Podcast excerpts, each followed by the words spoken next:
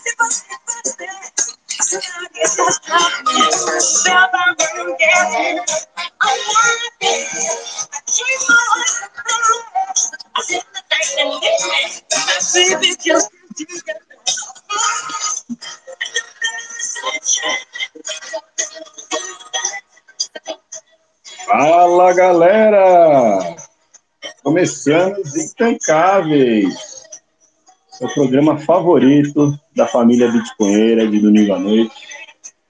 Temos aqui notícias bizarras, novidades sobre Bitcoin e a nossa terapia de grupo aqui para poder tancar na segunda-feira e o Bostil. E é isso aí, hoje o rosto sou eu. O Manhattan tá, tá com preguiça, passou para mim. Então, tudo bem, vamos lá. E é isso aí, vamos começar então. Deixa eu apresentar aqui, né? O Didi daqui a pouco tá chegando. Ele tá enrolado aí, mas daqui a pouco ele tá por aí. Mas enquanto isso, a gente vai começando aqui. Então, primeiramente, deixa eu dar uma boa noite aí pra galera. Espero que todo mundo tenha tido um bom domingo com seus papais, ou então quem, quem são pais com seus filhos. E é isso aí, domingo tá acabando e agora é hora de bater papo. E comigo tem aí nosso amigo do Canadá, BTC Manhattan. Isso aí, pessoal. Boa noite aí a todos. Aqui ainda são quatro horas da tarde, então ainda tem um pouquinho mais para descansar ainda antes do final de semana. Mas isso aí, programa hoje aí estamos fazendo, fizemos um apanhado bom, muita notícia aí para compartilhar com vocês essa semana. E vamos ver se a gente consegue restabelecer a nossa sanidade, né? Para mais uma semana intancável pela frente. Maravilha. E também com a gente aqui o nosso amigo da análise on-chain, Jaraguá. Dá um oi aí, Jaraguá. Salve, salve, bitcoinheiros. Meu nome é Jaraguá e eu estou há um dia sem tancar o Gostil. e nosso recorde é um Estamos dia. aqui no nosso nosso grupo de apoio semanal para todos juntos conseguirmos nos recuperarmos desse, desse mundo louco que vivemos. Pois é. E feliz Dia dos Pais a todo mundo, quem é pai e, e para quem tem pai. Boa. Muito cedo para começar a polêmica, falar que pai de pet também é pai. é, hoje em dia tudo é. Existem várias formas de pai, né? Então a gente respeita, pô. E pai de petrolão também é pai, né? É, então. pois é, pois é. Você vê como tem pai, né? Tem várias formas de pai hoje em dia. É isso aí, a gente compilou bastante notícia essa semana, porque é isso que é bom, né? Não falta notícia intercável. Dá para fazer programa todo dia, que a gente tem ocupado, né? Tem que trabalhar e tal, é, ordenhar a Fiat do, do nosso emprego. Mas, cara, tem coisa, hein? Tem coisa para falar aí. E aí, só para recapitular, galera, esse é o segundo programa, a gente está tentando fazer toda semana, né? Mas a ideia é a gente começa falando aí de notícias, é um bate-papo aí mais, mais solto. Depois a gente traz aí notícias sobre Bitcoin. E aí no final a gente abre aí para galera, quem quiser falar, quem quiser mandar pergunta ou participar, bater papo, jogar a conversa fora. E aí entra na roda aí da nossa terapia. E é isso. Vamos começar então? Eu nem sei por onde, hein? Deixa eu ver aqui. Ah, deixa eu começar com um parabéns também para os pais de corpos de homens gordos no cyberespaço do contexto de Florianópolis. É, essa tá na lista aqui também. Vamos então já começar. Inclusive, foi pedido, né? O, o, é, o Leta passou essa pauta pra gente. Obrigado, Leta. É, isso aí eu, eu, não, eu tinha até esquecido de colocar aqui no checklist. Mas para quem não sabe, é, o 38, né, foi o que trouxe essa notícia aí para a galera. É uma tese de doutorado numa universidade e o tema é Cyberespaço e espacialidade dos corpos gordos de homens gays. Não nem falei isso aqui. No contexto de Florianópolis. Cara, que porra é essa, né? Tipo, o que, que, é isso, velho? Eu não consigo nem começar a imaginar o que, que tá escrito nesse TCC aí. E é doutorado, hein? Tipo, não é TCC vagabundo de faculdade e tal. É um doutorado, cara. Espacialidade dos, dos corpos gordos de homens gays no cyberespaço em Florianópolis. Mano. E, e pelo idioma é a Universidade Federal, né? Sim, sim, não, é, é o que o, o Leta e o Grilo falaram no podcast deles. São tipo cinco professores ali na banca para analisar essa porra. Tipo, você imagina o, o, tempo perdido, o tanto de recurso que é gasto para uma bosta dessa, cara. Tipo, isso é pick Fiat, né? Parece que quando não dá para piorar, piora mais ainda. Ah, Mas sabe. Parabéns aí a, a, a, todo mundo aqui do canal, porque a gente está ajudando a pagar isso, entendeu? Então... Mas sabe que lá em Florianópolis, que é o contexto da, da pesquisa, tem muito gaúcho. Uma vez eu fui para lá e tem uma na Praia Mole, tem um bar à esquerda, lá perto da Galeta, que é um bar gay, né? E eu tava passando por lá, assim, foi até meio engraçado, assim, que, que Floripa, tem muito pessoal do Rio Grande do Sul. E aí eu tinha uma, o cara falou, quem é daqui do Rio Grande do Sul? Aí eu já fiquei imaginando aquele bar cheio de tojado, né? Que são os corpos. os corpos gordos. E no metaverso, assim, com VR. Ah, é. e o pesquisador lá pesquisando tudo isso. É, a gente só consegue imaginar o quanto que uma pesquisa dessa vai realmente ajudar com o PIB do Brasil e tudo mais, né? Tipo, ainda bem que existe dinheiro sendo canalizado para um negócio desse. Afinal, a gente precisa saber, né? Com o contexto disso, tipo, realmente a relevância do cyberespaço e a espacialidade dos gordos gays em Florianópolis, né? Não é apenas tipo no Brasil e tal, é em Florianópolis, o que deixa tudo ainda mais bizarro, né? É, é intancável. E eu imagino, eu imagino que esse, esse senhor aí que está fazendo essa tese ainda vai botar o adesivo no carro, daqueles tipo, doutor é quem faz doutorado. É, não, tipo, me respeita porque eu tenho autoridade, né? Eu sou doutor. Você dobre a língua para falar comigo aqui. Cara, que, que, é, bom, é isso, né? É isso. Já, já, já começamos bem aqui o programa, uma das notícias mais bizarras aí que apareceram durante essa semana. É, e aí, mas ainda nesse tema, né, de coisas bizarras de metaverso e tudo mais, teve um papo na CNN, é, apareceu alguns recordes aí no Twitter, eu não tive coragem de ver o vídeo inteiro, tá? Acho que é uma hora de bate-papo ali de uma, de uma mulher falando com um entrevistador, e ela fala sobre casar no metaverso. E aí, puta, é aquela, aquele show de, de bizarrices, ela falando que ela queria comprar um terreno no metaverso e aí tinha que usar o token e tal, e é muito caro o terreno, então ela teve que tentar achar um terreno é, num lugar que é mais assim, tipo a periferia ali do metaverso e tudo mais. Aquele show de horrores, né? Tipo, meu, que, que é isso, né? É, casar no metaverso. Assim, se você fala que você usa o metaverso, você, você, já, você já é idiota, né? Mas agora você ainda ir num programa para falar que você foi lá casar e tal. É, é um negócio assim muito bizarro. E a, ainda é meio que um remendo de algo que já tinha sido discutido anos atrás, né, por causa do Second Life e tal. Foi a mesma coisa. Eu lembro disso aí porque na época eu estava fazendo faculdade e foi exatamente assim a mesma ideia. É, o pessoal falava que ia ter uma segunda economia nesse tal de metaverso e que iam ter é, novos cargos no futuro de pessoas é, trabalhando no Second Life e tudo mais. E aí você vê todo esse blá blá blá de novo, que é meio que o mesmo papo, só que repaginado. Então, assim, é muito besteirol, né? Parece que é, eles criam esse tipo de narrativa boba, assim, acho que é para desviar realmente a atenção da galera do que realmente é tem valor ali no, nesse mundo do, do, metaverso, do cyberespaço, que na verdade não tem muita coisa de valor ali, né? O que tem valor mesmo é Bitcoin e a internet normal. Aí o cara começa a inventar um monte de metaverso e terreno e evento e tal. É muita bobeira, muito papo para pouco, pouca substância, né? Pouca coisa real. Sabe que tem grandes é, bitcoiners das antigas que compraram é, Bitcoin pela primeira vez com a moedinha do Second Life, né? Na, na, na, origem do Bitcoin tinha isso, que a moeda do, do Second Life era usado para em uma certa exchange gringa aí para comprar Bitcoin. E tem um contexto muito interessante que é uma coisa meio alti, bem autista para o Bitcoin também, é que é esse vale de gato da criptoanarquia, assim, que basicamente a economia digital está crescendo muito e o Bitcoin é a moeda do, do mundo digital nativa. Então, quando é serviço digital, o mundo de serviço digital está crescendo muito também, são prestadores de serviço, produtores de conteúdo, gamers, é, educadores. Então, toda essa economia nativamente da internet está é, tá rodando, assim, começa a rodar cada vez mais em cima do Bitcoin. Você mesmo, né, Dum? Acho que você trabalha para fora e recebe em Bitcoin, né? Sim, eu uso a Bitwave, né? Que é uma plataforma. Inclusive o, o Felipe Eugênio ele fez uma live essa semana aí com é, um, do, um dos. É, eu não sei qual é o cargo dele lá, o Fabiano da Bitwave. Foi bem legal, ele explica como funciona a empresa.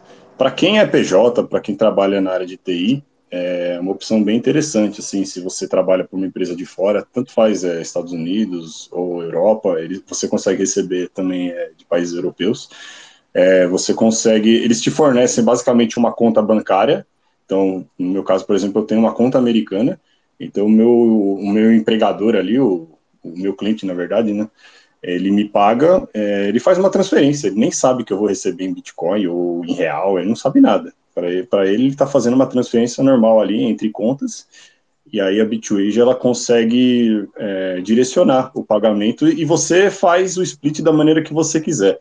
Então, por exemplo, ah, esse mês eu quero receber 70% em Bitcoin e 30% em real.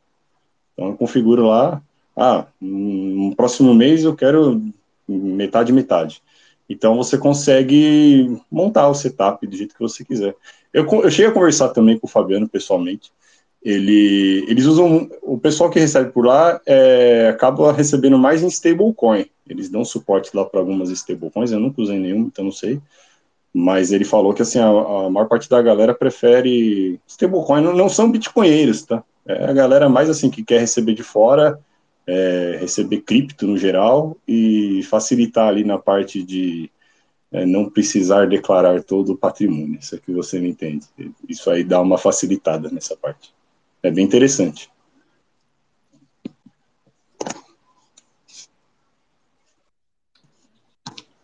Aí, ah, só para falar, o Didi já chegou aí. Dá um oi aí, Didi. Fala, pessoal. Cheguei atrasado que eu fiquei preso na estrada por trânsito dia dos pais aqui. Maravilha. Chegou a tempo aí. A gente está no começo ainda, a gente está falando das notícias intancáveis. É, tem mais alguma coisa aí que vocês queiram falar dessa aí da, da CNN? Alguém assistiu esse negócio? Ou pelo menos viu uns pedaços ali? Porque eu, eu não aguentei ver. Eu comecei a ver, mas tipo, não deu, cara. É muito ruim, é muito tosco. Eu assisti, né? A mulher fica falando que casamento, que é terreno é caro, então alugou. Eu fiquei viajando na conversa, cara. que bizarro. Não, e outra coisa, se já é caro no metaverso, então faz no mundo real, né, porra? porra. Eu, pelo menos assim, eu imaginaria que, porra, já que é pro casar no metaverso, é pra eu gastar, tipo, mil reais no meu casamento, né? Fazer um evento e tal. Agora, se é para ser caro também e passar essa vergonha, ah, então eu acho que de carne é mais legal, né? O pessoal gosta de ir no buffet, de comer, de dançar, de ficar bêbado, né? O metaverso não deve ser tão divertido quanto um casamento real ali. Mas sabe que a, essa necessidade do metaverso, é, eu vejo que tem muito do mundo Fiat é, que está empobrecendo a população como um todo, e a vida real começa a ficar muito cara, né? As pessoas começam a morar em, em cômodos menores, aqueles apartamentos tipo é, quarto-sala, tudo fica difícil, e aí a, e todo mundo sonha, né? Então é uma projeção dos sonhos que a pessoa não consegue realizar na vida real, está sendo projetada na, na, no metaverso, mas isso é uma consequência direta do sistema Fiat e da, da, da perda de poder de compra da, da, do pessoal, né? As pessoas não conseguem comprar nem AP de 20 metros quadrados mais na Vila Olímpia, vão comprar no metaverso. Daqui a pouco vai ficar caro lá, eles vão ter que comprar no metaverso do metaverso. É, pois é, pode, pode ser que criem camadas de metaverso, né? Então, você tá em um, aí dentro dele você entra no outro. É, é, é, real isso aí. Tanto que o, aquele cara lá que, que é conselheiro lá do Klaus Schwab, ele escreveu aquele livro Sapiens, é Yuri não sei o quê, ele falou já num, numa, palestra lá que ele imagina que o futuro para as pessoas improdutivas, né, conforme é, tiver a evolução da inteligência artificial e tudo mais, vai ser drogas e games, assim, games ultra realistas, que seria basicamente um metaverso, né? Então seria, seria uma espécie de Matrix, né? Você enfia a pessoa numa cápsula, a pessoa, a pessoa fica ali recebendo diretamente na veia ali nutrientes e drogas e o que for, e ela vive num mundo de ilusão para para não atrapalhar ali o resto, né, da galera globalista que vai continuar vivendo no mundo real. E é isso que você falou, a impressão que dá é que o metaverso vai se tornar isso, né? talvez assim a realidade fique tão difícil para algumas pessoas que fique mais fácil realmente você optar por viver no, no metaverso, no mundinho virtual ali. Você sabe que no Japão isso já é realidade. Tem um amigo meu que morou sete anos lá, estava conversando com ele. Tem, o japonês ele tem muito assim de, de vergonha que ele não é adequado pela sociedade, uma, uma consciência um pouco mais coletivista. E tem muitas pessoas no Japão jovens assim que eles não conseguem se adequar na, com a sociedade. É, os pais meio que tocam de casa e eles alugam uns biombo, umas lan house, mas é umas lan house com biombo. E eles moram num cubículo que tem um computador, uma internet, uma cama, e ficam vivendo assim, só na internet e sem conexão com o mundo real, assim, num cubículo. É, é bem triste isso, bem triste. E é isso que o futuro que o Klaus Schwab deseja, né? Infelizmente. É isso mesmo. O Japão é bem deprimente nessa parte, né? Porque você vê a galera lá não tem filhos, né? Eles assim, é a cultura dos caras é isso, é tipo, se você não conseguir arrumar um emprego e tal, né, e se ter um certo sucesso ali nos olhos da, da sociedade, o seu pai meio que te expulsa de casa e, ó, vai, vai pro teu canto ali, finge que você não existe e some daqui. E, bom, o Japão tá na merda faz décadas, né? também entra na, na, questão econômica e tal, deles assim terem uma economia basicamente moribunda. Eles estão fazendo o, o esse, esse, YCC, né, que é o Yield Curve Control, há, há muito tempo já. Inclusive, ele, eles são um dos pioneiros em fazer isso na economia para tentar manipular a economia, tentar segurar a curva de juros para poder continuar se financiando. Mas assim, é uma economia moribunda e isso tem reflexo direto na sociedade em si. É uma sociedade que não cresce mais, que não se reproduz, que não consegue competir com outros países. Então, eles estão nessa situação há muito tempo e deve ser um cenário realmente muito desesperador para quem mora lá, né? Deve ser uma vida bem assim, sem, sem motivação ou sem esperança de que você vai ter um futuro bom. É um país que meio que está em coma, né? É uma situação bem esquisita. Mas é isso aí, então, vamos lá. Próxima notícia que eu tenho aqui, e essa aqui a gente já falou um pouco semana passada, né? Mas a questão da energia elétrica lá na Europa. É, eu até tuitei agora há pouco, depois eu vou tentar compartilhar aqui. É um, um sorveteiro lá na Itália, ele falando que a conta de luz dele ano passado era de 1.300 euros. Esse ano, de mais de 5 mil euros. Um mês normal também, e a conta aumentou mais de 400%. Isso é consequência também da guerra na Ucrânia, da dependência da Europa é, do gás é, na Rússia, é, da vulnerabilidade que eles se enfiaram, né? Se colocaram ali numa posição ridícula de depender da Rússia no momento desse, desativaram a energia nuclear, cancelaram é, vários projetos de, de energia, ficaram dependentes de energia solar de energia eólica e agora eles estão aí prestes a entrar no inverno, em, em, outubro, novembro, e que se a fatura da, da energia não cair de alguma maneira, cara, não dá para imaginar o que vai acontecer na Europa, né? Isso é um prato cheio, assim, para uma, uma rebelião, né? Um, um caos social absurdo, assim. Imagina, as pessoas não conseguirem esquentar as casas no inverno. Tipo, é um negócio inacreditável você pensar que a Europa está passando por um negócio desse Há um ano atrás ninguém poderia imaginar isso e agora eles estão numa situação caótica, completamente caótica, resultado de muito tempo de erros, de erros que já haviam sido falados. Inclusive tem até aquele vídeo famoso do Trump falando, né, numa conferência da ONU: olha, vocês estão desativando suas usinas, vocês vão se fuder. Na hora que der alguma merda na Rússia, vocês vão estar de quatro para os caras. E o pessoal da, da Alemanha tava rindo da cara dele. E agora quem tá rindo por último, né?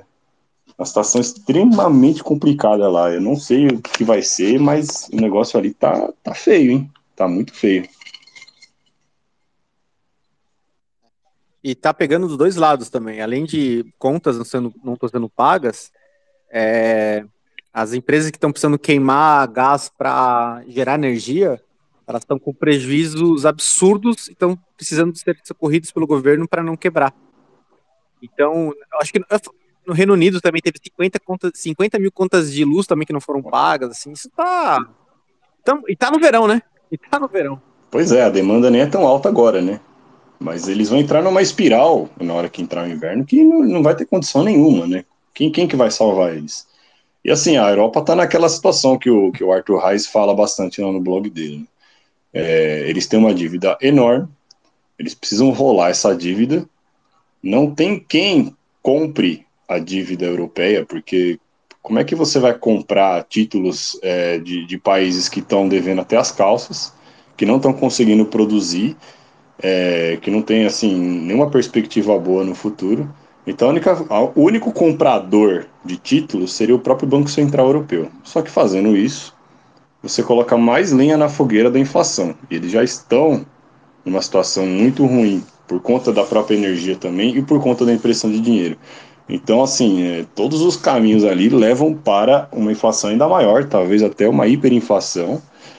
E é um cenário que, assim, cara, o que fazer agora, né? E uma das teses que o Arthur Reis traz é talvez o Banco Central americano possa entrar para ajudar a comprar esses títulos, só que os Estados Unidos também estão na mesma situação. Eles estão agora aumentando os juros domésticos para tentar coibir a inflação. Então vai ser um negócio muito esquisito, assim, uma estratégia meio esquizofrênica, eles aumentarem de um lado os juros e do outro lado eles começarem a comprar títulos para tentar socorrer a Europa, né? O que, que vai sair disso aí, só Deus sabe, mas a gente está chegando aí no inverno agora.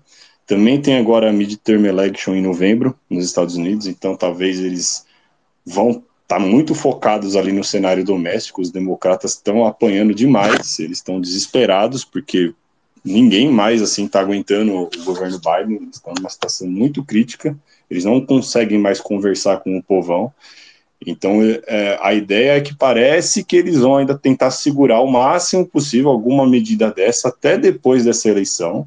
Só que isso aí vai ser lá para o meio de novembro. E até lá pode ser que a Europa já esteja mergulhada no caos. Então, é, é muito difícil imaginar o que, que vai acontecer lá na Europa agora.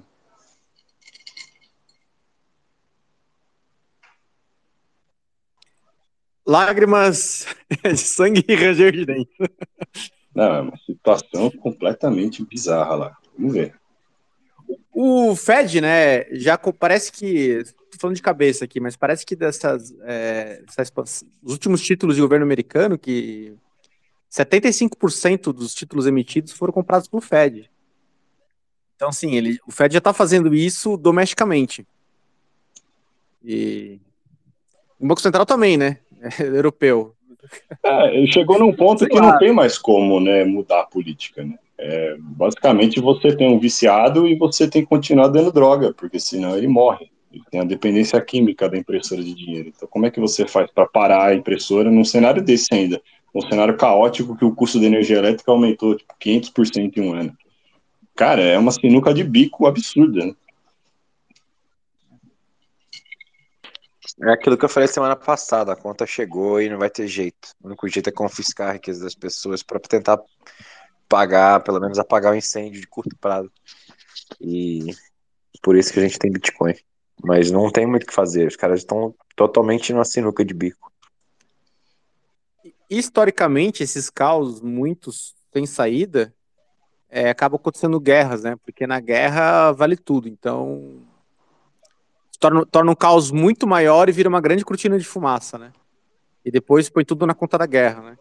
Então a chance, na minha opinião, assim, a chance dessa guerra lá na Ucrânia começar a dar uma escalada maior, justamente para ser uma cortina de fumaça de todo esse problema, para meu ver, é, um, é, é, é bem maior que zero.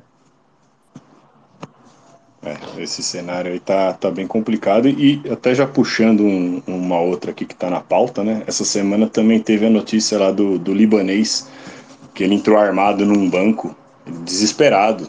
Acho que ele tem ali, é, eu não lembro quanto que ele tinha. Assim, o cara tem, tava o patrimônio dele é, no banco e ele não tinha acesso a esse patrimônio há muito tempo. Então ele estava desesperado, ele entrou armado, fez reféns e estava tentando negociar de sacar todo o dinheiro dele. Aí parece que o banco queria deixar ele sacar. Eu não sei qual é a moeda lá. Ele tinha, ele tinha 210 mil dólares, Isso, o é. equivalente é. na moeda local, e deixaram ele sacar 30 mil dólares, pelo visto, depois de horas fazendo refém. Mas eu não sei se deixaram ele sacar ou se é boato. É, então, é, é uma situação bem complicada, mas é aquela situação que assim, né, nós que estamos aí no Bitcoin e que a gente já, já tem já tem essa visão macro assim do cenário, inclusive brasileiros, né, que já passaram pelo confisco e tudo mais, a gente sabe que é algo corriqueiro por aqui. A gente tá careca de saber que o dinheiro que está no banco não é nosso dinheiro, né? Mas as pessoas, elas, é, elas têm uma confiança muito grande no sistema, né? Então, na hora que o bicho pega, é, a pessoa tá lá totalmente frágil, totalmente vulnerável, de quatro ali, todo o patrimônio dela no banco, e aí na hora que começa a dar merda, ele corre para o banco e o banco fala, não, amigo, você não vai poder sacar esse dinheiro aqui. Esse dinheiro, ele é seu, mas ele não é seu, entendeu? Ele é, ele é mais ou menos seu. Ele é seu se a gente for bonzinho. Na hora que der merda aqui, o dinheiro é nosso, né? Então, a gente vai socializar o problema aqui com você, e agora o seu patrimônio está congelado e você, você que se dane, você que se vire aí com seus problemas. Então, você imagina o desespero do cara, né? Ele deve estar tá numa situação tão ruim, há muito tempo já tentando acessar esse patrimônio. Ele simplesmente surtou. Ele teve ali o um momento dele, né? Intancável, um dia de fúria, pegou uma arma, entrou no banco e falou: Meu, dá a minha grana. Acho que o pai dele estava morrendo, alguma coisa assim, ele precisava pagar contas médicas e o dinheiro estava preso. Cara, é, é uma loucura, é, é, tipo enredo de filme isso, né? E, e, a população local toda ficou do lado dele. Sim, mas, não tem como, né? Acho que foi por causa do apoio popular que ele conseguiu não ser assassinado ou preso. É, exatamente, porque se não fosse por isso, já tinham matado ele ali. Mas a lição que fica, né? Cara, não deixe isso acontecer com você. Não importa o país que você mora e tal, você tem que estar sempre numa posição de antifragilidade para você estar tá preparado para um cenário desse. Um cenário desse, ele pode acontecer do dia para a noite, que nem quando foi aqui no Brasil. O plano Collor, do dia para a noite, todo o dinheiro que estava na poupança, puf, desapareceu. Não é um processo, às vezes, gradual e demorado. É simplesmente, do dia para a noite, você acorda num, num, num outro lugar, num outro país, num cenário completamente caótico, que você não vai ter acesso ao seu patrimônio, e já era, você vai se fuder, não, não, tem, não tem opção. Simplesmente acabou para você. Então é um negócio bem complicado, assim, as pessoas têm que ter noção de, de onde que está o valor do Bitcoin, né? Não é apenas ali ah, o, o preço do Bitcoin agora, mas é essa capacidade de você ser soberano, de você poder ter patrimônio, desse patrimônio ser completamente inconfiscável, de governo nenhum poder meter a mão de maneira fácil nisso, e num cenário desse, você dormir tranquilo. Você fala, beleza, a maior parte ali do meu patrimônio está protegida e não há o que fazer. O governo pode até me matar, mas não vai acessar meu patrimônio se eu não deixar. Se eu não deixar muito claro onde é que está, como acessar, vai comigo para o caixão e acabou. Então, isso tira muito poder coercitivo de governo. Isso vira o jogo demais, né? É um, é, é um poder absurdo que a gente tem só de ter ali uma CID de 24 palavras e botar o patrimônio ali. É o último prego no caixão do Estado-nação. Mas infelizmente as pessoas ainda não entenderam e vai ser dolorido, principalmente para quem acha que está seguro no Bitcoin, no Nubank e, etc. Quando descobrir que não tinha porra de Bitcoin nenhum. É, inclusive a gente vai ver muito ataque ainda né, da mídia, justamente nisso. Essa matéria da CNN mesmo, por exemplo. É, esse tipo de conteúdo estúpido para ficar falando de metaverso, para ficar falando de shitcoin, é, são ataques também, de certa forma, para que as pessoas elas tirem o foco de onde realmente tem o valor, de onde que é o medo dessa galera. E, pô, a gente não pode deixar a galera entender que o Bitcoin realmente ele é inconfiscável, que o cara que tem a seed ali, ele é dono do negócio, a gente não tem como pegar o patrimônio dele. Então eles vão tentar criar esses jargões e colocar o Bitcoin no mesmo balaio de outras cripto para falar que não, é tudo igual, você pode diversificar. E aí o cara vai, né? O cara inocente vai comprar ali Ether, sei lá, Solana, qualquer porcaria dessas, achando que é tudo a mesma coisa, tal. Vou deixar aqui, vou deixar na corretora ainda. E no final das contas vai acontecer isso, né? Ele vai também estar tá na mesma posição, ele vai estar tá completamente vulnerável a um confisco, a um congelamento de conta, a um judiciário positivista, todo esse tipo de problema que a gente tem hoje. É. Essa confusão que você falou me lembrou uma conversa que eu tive ontem com uma pessoa que eu conheci ontem numa uma festa familiar. Ele mora na Ásia e aí ele não entende nada de Bitcoin e, e papo vai, papo vem, né? Adivinha onde caiu o papo, né? Óbvio, Bitcoin. e aí ele falava, cara, não entendo, mas assim. Daí ele começou a falar, mas pô, o que que difere? Porque se pode criar uma, pode criar outra, pode criar outra, pode criar outra, por que que isso tem valor? Aí eu olhei para ele, cara, você tá certo. Exatamente. Concordamos nisso. Não pode criar. Se criar é fraude. A criação foi só uma, o resto é ruído. É, exatamente, né? É nesse ponto aí que o, que o cara mesmo ele consegue entender o que é Bitcoin sem querer, né? Mas, pô, se eu ficar copiando, então tudo, tudo tem valor, nada tem valor. É justamente isso que o cara não consegue entender, né? A escassez digital. Que só pode, só pode existir uma vez só. E sabe uma coisa que não é notícia também, que não está sendo notícia ainda, mas ó, eu lembro que antes da subida dos juros nos Estados Unidos, cerca de 20% das empresas é, nos índices americanos eram empresas zumbis. Era empresa que o que ganhava de lucro não conseguia pagar o serviço só da, da dívida, quando os juros era lá 1%. É, agora, com juros praticamente foi de 1 para 3, assim, muito rápido, né? É, como que tá essa proporção, né? Porque tem um monte de empresa agora que tá na pica do corpo para quebrar. Se não pagar, 20% já não pagava com juros a 1, agora que triplicou praticamente muito rapidamente, é, vai começar a ter uma escaladinha de empresas ficando inadimplente, ainda que nem começou. E eu acho que são cenas dos próximos capítulos.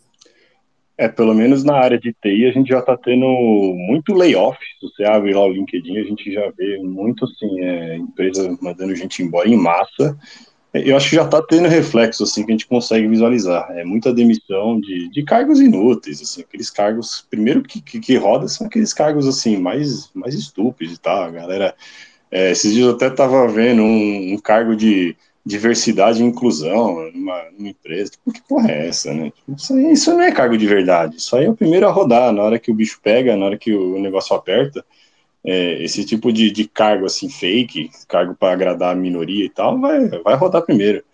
E você vê também, em, em, até nas produções e tal, é, Netflix, essa, essas empresas que produzem é, muita porcaria, eles estavam mamando muito fácil em, em, dinheiro barato e tal, então eles estavam com uma agenda progressista para tentar empurrar é, essa agenda gaysista e tudo mais.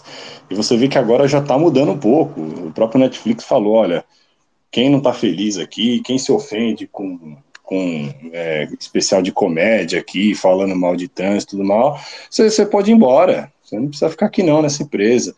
Então, eu acho que, de certa forma, isso ajuda a dar uma purificada, né? Você começa a limpar da economia e também é, tirar, assim, é, esse tipo de empresa que, no final das contas, eles não estavam tão preocupados com o lucro, né? Quando, quando tá tudo muito fácil, quando tem muito acesso a, a capital barato, a empresa ela fica meio preguiçosa e começa a, a, a se perder. Eles não querem mais, eles estão pensando em lucro. Então, ah, vamos, vamos criar série aí para ficar empurrando a agenda e tudo mais. Se, se ninguém vê, tudo bem, a gente cancela, não tem problema nenhum, tá sobrando dinheiro. E agora isso está mudando. Olha o exemplo da mídia no Brasil, quando o governo do PT, os caras não tinham nenhum compromisso com absolutamente nada, a não ser chupinhar dinheiro público. É verdade. Ah, nesse aspecto tem uma notícia intancável que eu vi essa semana, que tem a série é, nova Sandman, uhum. né? E tem, tem muito casal, assim, muito progressismo na, na, nas relações sociais lá, muito, mas muito mesmo, né? Tudo que é tipo. E aí eu vi é, gente reclamando no Reclame Aqui, que a série. E aí fui ver, tinha, tinha algumas reclamações do Reclame Aqui, cara, que tava muito, muito progressismo, assim. Caralho, até no Reclame Aqui. É, eu vi dessa série aí que tem uma parte na, na legenda que o, eles colocaram a legenda em pronome neutro. Então o cara vai falar, eu não sei se é meu irmão ou minha irmã, mas aí aparece na legenda assim, minha irmã. Ah, velho. Se eu tô vendo um bagulho desse, eu desligo na hora, porra. Você tá vendo uma série aí aparece na legenda, minha irmã. É demais, né? É muito ridículo, cara. Não tem como, não tem como. Aí que acontece? Eles gastam uma puta grana numa série dessa para adaptar uma HQ que, que, é, que é histórica, assim, tipo, uma HQ que todo mundo gosta. Fazem uma bosta dessa, com atores medíocres, pegam, começam a fazer blackface na galera ali, pegam é, personagens que são brancos, colocam atores negros tudo mais, colocam lacração, aí cancelam a série e eles correm pra internet para falar que não, é porque os conservadores cancelaram, é porque teve boicote de não sei o quê. É, porque a série é uma bosta. O cara não consegue, assim, respeitar o material original, fazer um negócio que preste, contratar gente boa para fazer um negócio. Tem que enfiar agenda, tem que enfiar esse monte de porcaria. Não dá. É sem condições um negócio desse. Eu, inclusive, decidi ver com, com, os filhos essa série e acabei me arrependendo e tive que conversar com eles. Porque o personagem lá que começa aprisionando o Sandman, ele, ele, é, ele é hétero, mas aí a, a, mulher dele é meio que amante, que engravida, ele manda abortar. Aí o filho dele, que é um cara mais bacana, mais recente, esse aí é gay. Aí tem uma outra pessoa que é personagem bacana também, aí é lésbica.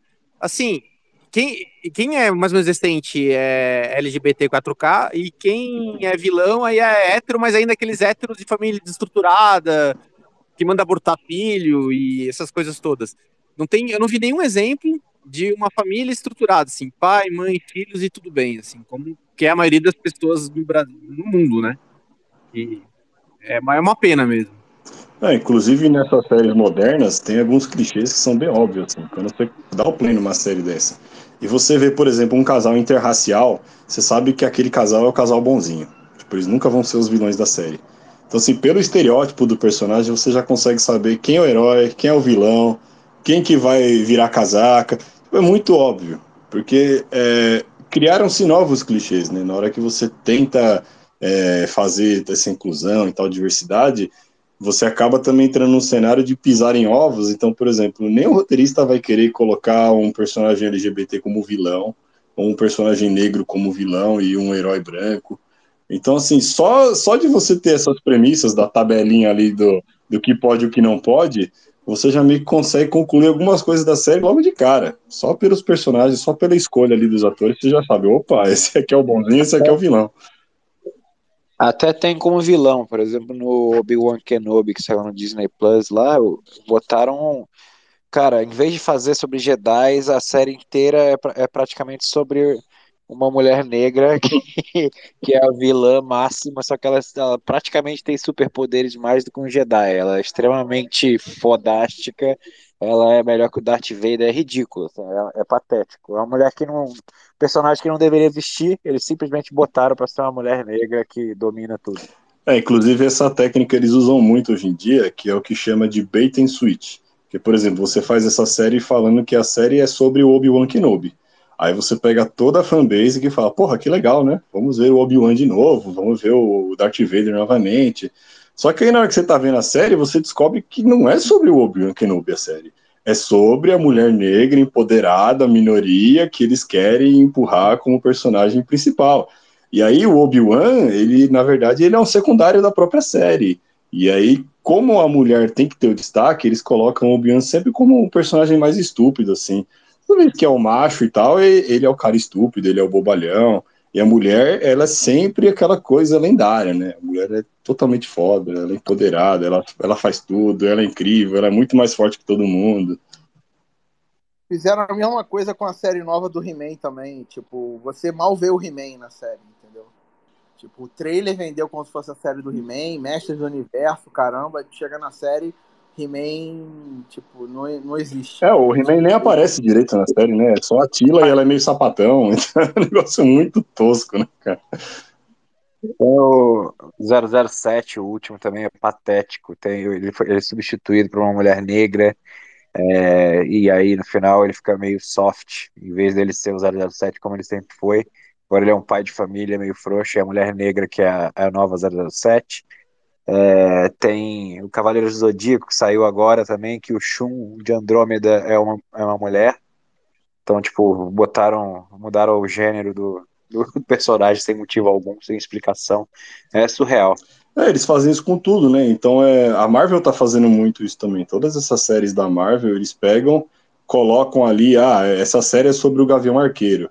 Também não, não é sobre o Gavião Arqueiro, é sobre a menina que vai substituir o Gavião Arqueiro, que ela é muito melhor do que ele.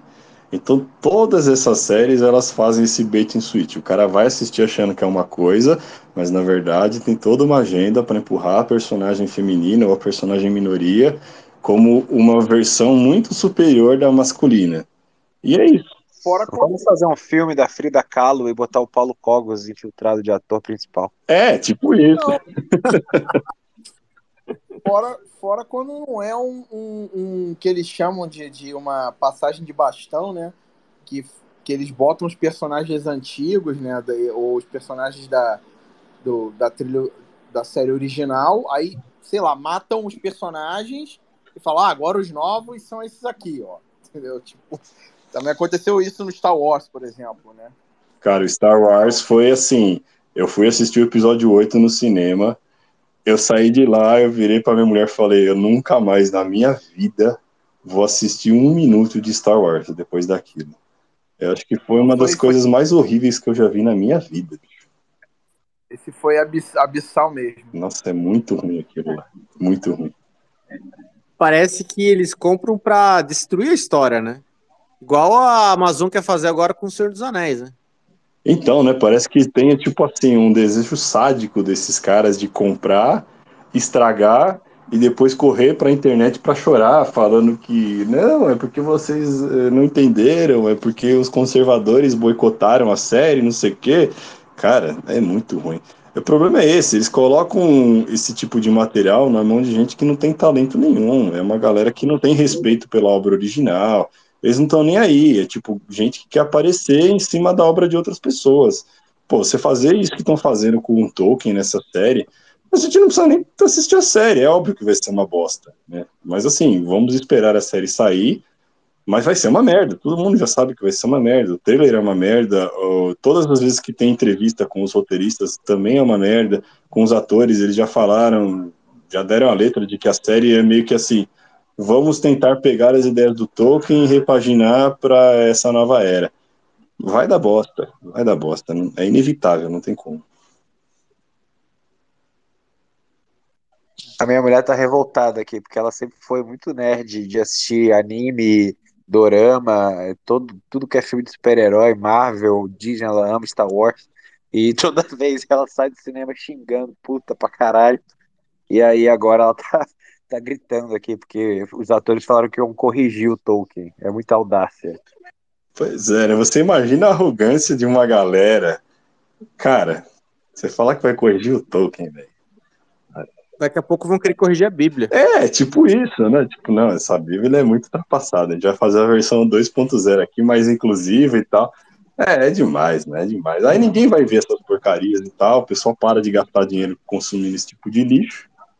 E essa galera não consegue reconhecer, né? Que, tipo, não, talvez o erro seja nosso, né? De, de tentar, de certa forma, bagunçar uma obra original, tentar colocar coisa, coisa moderna. Não, não, não tem como, né? É muito ruim, é muito ruim.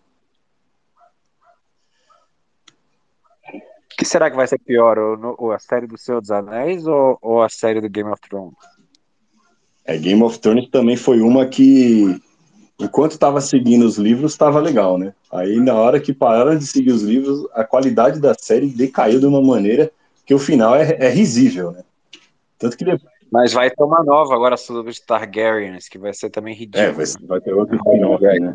É, é, é, tipo assim, a gente sabe que vai ser uma merda também, porque não tem como. É, quando sai do material original, já fica difícil para outra pessoa tentar preencher o buraco. E o problema é esse: os roteiristas de hoje em dia são muito ruins.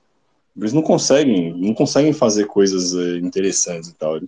Eles têm meio que ali, eles têm que pisar em ovos porque tem essa questão das minorias, os checkbox que o cara tem que respeitar, de não poder falar tal coisa, não poder falar outra coisa, colocar um elenco diverso, então fica uma merda. A gente sabe que vai ser uma merda também. O problema é esse, o problema é a agenda que os caras têm que seguir, porque com certeza tem muito roteirista bom que deve estar tá banido e persona não grata na indústria que não consegue emprego em nada, faz os negócios underground. E o cara não. Assim, quem fala a verdade hoje em dia é massacrado. Então, daqui a pouco a gente tá censurado aqui também. É. Mas, ó, a esperança. Por exemplo, o Top Gun Maverick, ele tá batendo recordes de, de bilheteria. Eu acho que tá em quinto lugar já na história da bilheteria americana com o maior público, né? E ele tá já três meses em cartaz, faz meu, quanto tempo que não tinha um, um filme que ficava três meses em cartaz e ainda sendo visto? Então, o dinheiro é um sinal. Eu acredito que. Só que a, a mídia, essa indústria da mídia, ela tem um tempo para começar a se posicionar novamente e, e, realinhar. Porém, como esse sinal do dinheiro está aparecendo para o Top Gun e não está aparecendo para as outras obras que estão insistindo em fazer fra histórias fracas, é, exagerando na, na diversidade, a diversidade é normal, o mundo é diverso, o respeito ao indivíduo é máximo, só que não precisa exagerar para impor uma agenda, né? Eu não sou contra a diversidade, sou contra a agenda que empurra isso goela abaixo. Se tiver mais boa história, tudo bem, né? Tava vendo o jogo do Flamengo hoje com a minha mãe e no intervalo, tava na Globo, né? E aí, no intervalo, todas as propagandas só tinha negros. Ela falou, porra, mas a gente mora no Brasil ou na África? Eu sei que tem que ter inclusão, mas só tem negro, não tem branco. O Brasil não é só negro. E é isso, é inclusão demais e vira racismo pro outro lado. É bizarro.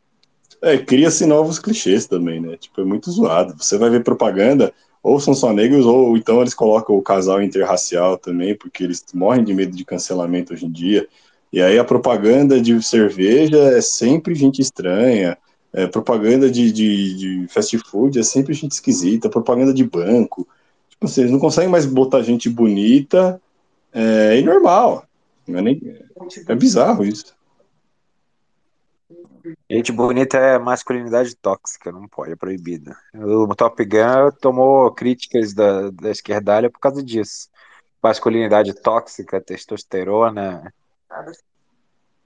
É, você vê que quando a crítica mete o pau, é sinal de que o negócio é bom, né? Tanto que tem aquele site Rotten Tomatoes que você vê a discrepância entre a nota que a crítica especializada dá e a nota que o público em geral dá.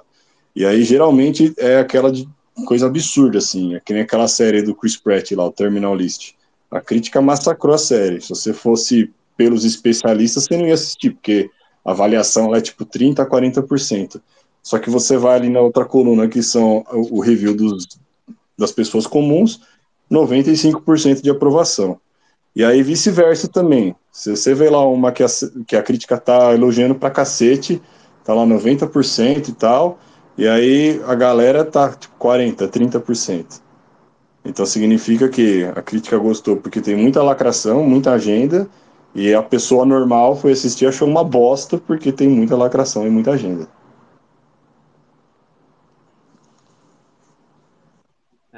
Tudo isso é reflexo por, do dinheiro fiduciário, porque a indústria ela se alimenta de empréstimo subsidiado, de dinheiro farto, fiat farto, ao invés de estar tá querendo servir a população, que é quem paga o ingresso, que paga o serviço. Né? Não tem nada que tem que fazer nada, só esperar a impressora implodir, isso daí vai se auto-resolver. Bitcoin conserta isso também. Até isso. é isso mesmo. Mas é isso aí, vamos mover aqui para as outras notícias então. É, deixa eu ver uma boa aqui. Bom, falando também em dinheiro, né? A gente tem aí o Roberto Campos Neto falando que aí o, o Real Digital ele vai chegar em 2024. Eles deram uma adiada aí no plano, mas que a nossa CBDC Tupiniquim tá chegando aí, cara. Daqui a dois anos a gente já vai ter o Real Digital e vamos ver como que eles vão tentar empurrar a goela abaixo isso da, da população, né? Se eles vão tentar fazer, de certa forma, promover algum incentivo ao uso do real digital. De certa, nem eles fizeram com nota fiscal paulista, essas coisas, né? Eles sabem que para você poder empurrar esse tipo de coisa, você primeiro precisa dar um, dar um empurrãozinho na galera, dar algum benefício. E sei lá, ah, se você usar o real digital, você vai ter cashback, alguma coisa do tipo. Até que todo mundo esteja usando bastante esse negócio, que aí, que, que nem diz o 38, né? Cobra não tem ombro. Na hora que o negócio já estiver inserido aí na economia, aí a gente vai descobrir qual que é realmente a intenção dos caras na hora de colocar isso em prática. Não precisa nem de muito incentivo, não. A galera adota, vai que nem ovelha mesmo para batedora, que nem gado. É, tava conversando com um cara hoje fazendo pesquisa de mercado na, na sexta-feira, hoje não. É, que tem uma loja online de streetwear, ele é Bitcoin, e os sócios dele não são. E aí o cara tem essa loja Nuvem Shop, hospedado no negócio. Nem tem integração de meio de pagamento do Pix, mas ele falou que 70% 80% das vendas dele agora nego paga com Pix. Então, assim, a galera abraçou o Pix de um jeito, cara, que eu não tenho nenhuma esperança que o povo acorde e não abrace CBDC. Não vai ter jeito. É, isso aí pro comerciante é um problemaço também, né? Porque é, pô, daqui a pouco, com certeza, já deve ter muito BI rodando em cima disso para saber se o cara tá realmente emitindo direito às notas dele, se ele realmente está declarando certinho ali o ganho e tudo mais. Então, pro povão, né, o negócio já virou cômodo, tá funcionando muito bem, e funciona bem mesmo, né, não tem muito é, críticas em relação ao funcionamento do Pix. Só que a questão é essa, né, a galera não consegue abrir o olho de entender que tudo que você faz no Pix tá aberto ali, o funcionário público consegue acessar. Você não tem mais sigilo bancário, tem no Pix, né. O que você fez no Pix é um livro aberto. E aí, em algum momento, eles vão começar a usar isso de, de forma muito forte contra quem, quem usa o Pix, para saber Bom, peraí, você está falando aqui que sua renda é tal, mas está gastando isso no Pix? Estranho, né?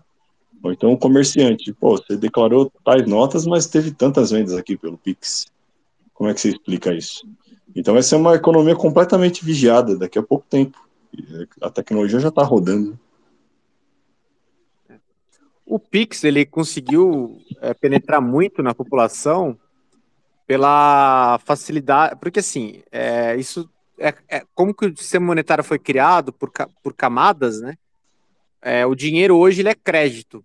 E como ele é crédito, ele precisa basicamente de uma identificação. Por isso que para abrir uma conta, você tem que mostrar comprovante de renda, comprovante de endereço.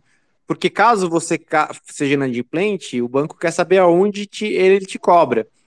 Quem é você para estar tá gerando um, um empréstimo, né? Porque é vinculado, o dinheiro é empréstimo. No Pix, eles conseguiram dar uma quebrada um pouco nessas barreiras na população não bancarizada, porque criaram um monte de intermediadores de pagamento, como o PicPay, o Mercado Pago. E aí são, são pessoas que às vezes não têm comprovante de renda muito firme, assim, que não conseguem comprovar corretamente, e já consegue abrir uma conta lá no Mercado Pago, que já é uma conta corrente normal, no Nubank, e você consegue ter, ter uma conta bancária que chama grande parte da população, principalmente nas periferias, é, paga, pagava né, muito em dinheiro, e o Pix acabou quebrando com, com isso, né? A, bancarizou muito a população com esses bancos mais digitais.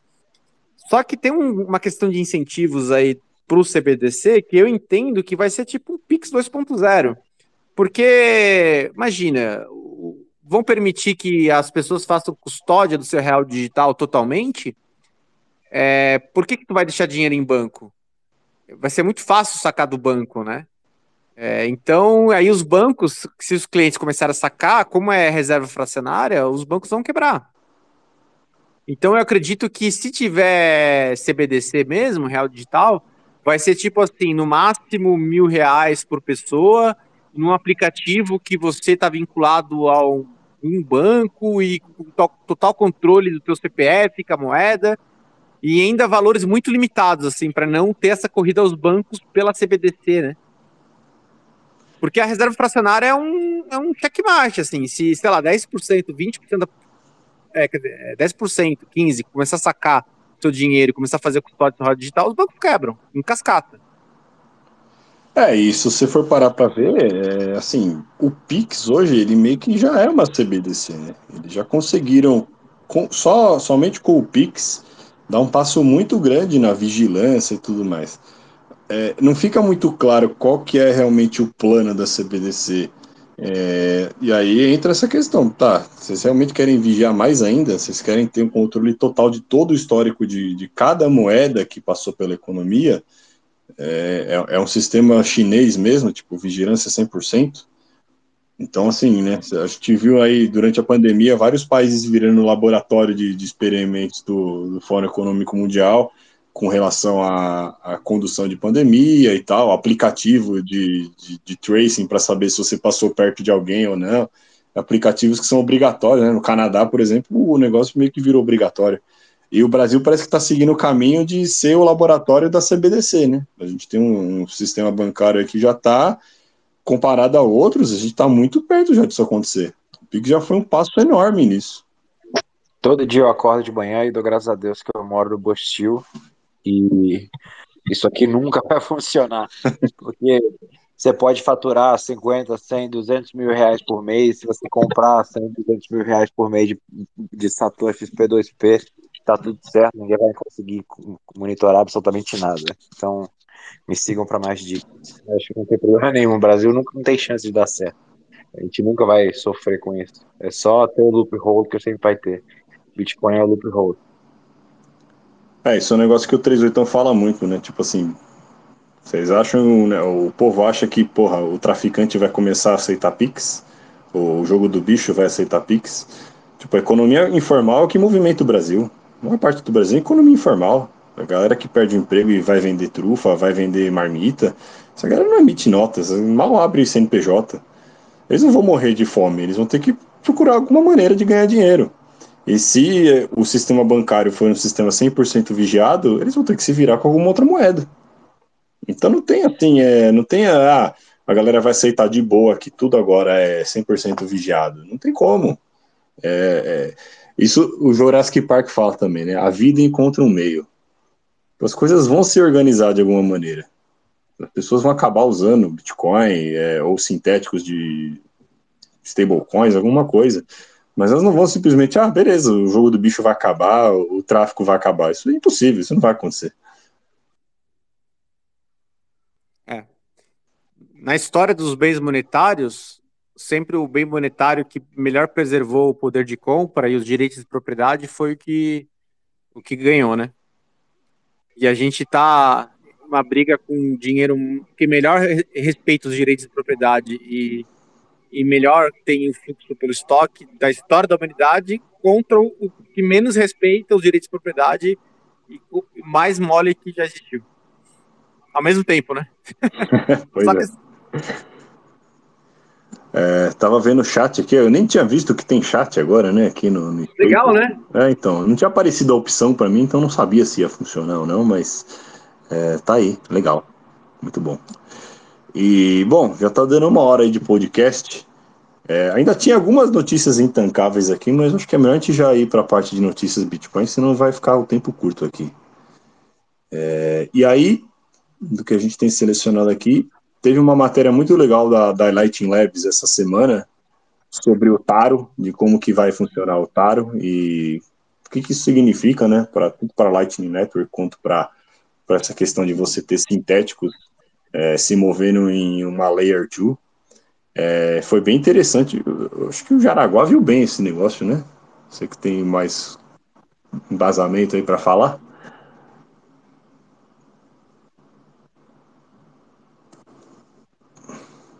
Eu li bem esse, esse, esse post, né? Tem bastante coisa acontecendo. É, a Taro é um, é um projeto bem interessante. É, só que assim, não tem nada operacional ainda, né? E aí tem, temos ao mesmo tempo a Taro, temos a Liquid, temos a FedMind, temos a Fuji, temos... Tá sendo um laboratório com muita experimentação assim, de projetos saindo agora para o próximo ano e eu acho que o futuro é promissor. Porque o BTC tem uns incentivos alinhados para ser a melhor rede de dinheiro, né? E sendo uma fundação bem forte de rede do dinheiro, Agora ela está bem robusta para conseguir escalar e ter prédios de outras redes em cima, rodando em cima, né? Eu acho que o projeto é bom, mas uma coisa é a ideia ser boa, outra coisa é a implementação na prática é, acontecer e as pessoas usarem, né? Tem muito de escalabilidade social também que acaba acontecendo, e isso não é só questão de só código, né? Mas uma coisa amarra com a outra que a gente acabou de falar no último tópico. Acho que a medida, o cenário é muito fértil. É, é moedas fiduciárias quebrando e falhando, sistema monetário falhando, é, inflação cada vez mais acelerada, comendo o poder de compra das pessoas, CBDC, vigilância virtual para você ter que ser. Vai ficar cada vez mais difícil sonegar ou, ou tentar driblar o fisco usando moeda fiduciária. Então, assim, é, o governo faz a parte dele em ajudar o Bitcoin de qualquer forma. Então, é, a gente ainda está muito cedo. O número de usuários do Bitcoin é tipo que tinha de internet em 1998. Então, as coisas vão evoluir naturalmente. As tecnologias mais promissoras que entregarem mais vão dominar a market share e vão dominar o mundo, mas assim, os Fed e Central Banks ao redor do mundo vão continuar imprimindo dinheiro isso vai colapsar de alguma forma e as pessoas eventualmente vão entender. A questão é quando. Eu, o que eu sempre me pergunto é o quão cedo a gente está. É, o que eu achei legal da Taro, né, que você ter stablecoins rodando numa Layer 2 vai adicionar uma privacidade que a gente não tem hoje no, numa Layer 1. É, e, e, também um custo muito menor de transação. Pô, os caras lá da Bitwage que usam stablecoin, eu acho que eles usam uma stablecoin que roda na rede do Ethereum. Cara, quando a rede está lotada, eu imagino que essa galera deva pagar um FII absurdo para receber stablecoin e depois eles vão ter que pagar outro FII absurdo para poder mandar para outro lugar. E isso acaba com a Tara, né? E só para tentar complementar um pouco, tentar explicar o que é a Tara aí para a galera, eu tentei também dar uma uma entendida como se eu estivesse explicando para uma criança de 5 anos, apesar de que é muito difícil eu conseguir explicar isso para uma criança, né? Mas a ideia do Taro é quando você faz uma transação via Lightning, você consegue, além de mandar satoshis de um lado para o outro, né, rotear pelos canais, você também tem um espaço ali onde você consegue enviar um dado extra, uma espécie de, de metadados. E a Taro meio que trabalha em cima disso. Então você vai ter nodes Taro rodando é, também na rede, aproveitando toda a comunicação que já existe entre os canais, só que esses nodes TAR, eles também vão conseguir processar esse dado extra que entra nesse metadado adicional. Então, com isso, você conseguiria, além de trafegar bitcoinzinhos ali pela rede, você conseguiria também trafegar outros tipos de informação. E esse tipo de informação pode ser também um outro tipo de token que você pode criar nessa rede. Então a ideia é bem legal, é, isso vai adicionar uma camada de privacidade muito grande, porque a partir do momento que você emitir um, um sei lá, um stablecoin, por exemplo, né, um token nessa rede, é, ela vai trafegar por esses nodes tudo mais, só que vai ser muito difícil para uma empresa de chain analysis ou coisa conseguir rastrear para onde esse, esse token foi, para onde ele passou. No final das contas, você vai acabar tendo um token que vai estar tá meio que solto na rede e a, alguma empresa vai ter que fazer esse peg-in peg-out, né, na hora de você fazer o redeem para dinheiro real ou não. Então a ideia é bem legal, você diminui muito os custos de transação, você aproveita uma rede que já existe hoje, que já está bem forte e está crescendo cada vez mais, que é a rede da Lightning, e você consegue criar essa segunda camada aí de, de economia usando stablecoins também, é, existem críticas, né? Tem gente que não gosta de ter outros tipos de token trafegando na rede, é, mas acho que é questão de, de conversar com o mundo real, né? Se as pessoas ainda realmente precisam desses tokens ou não. Eu acredito que muita gente ainda precisa, infelizmente, pessoas que, comerciantes que não têm reserva e tudo mais, não têm acesso a banco, é, as pessoas precisam trabalhar e receber no começo do mês para poder pagar as contas e todo mês é assim.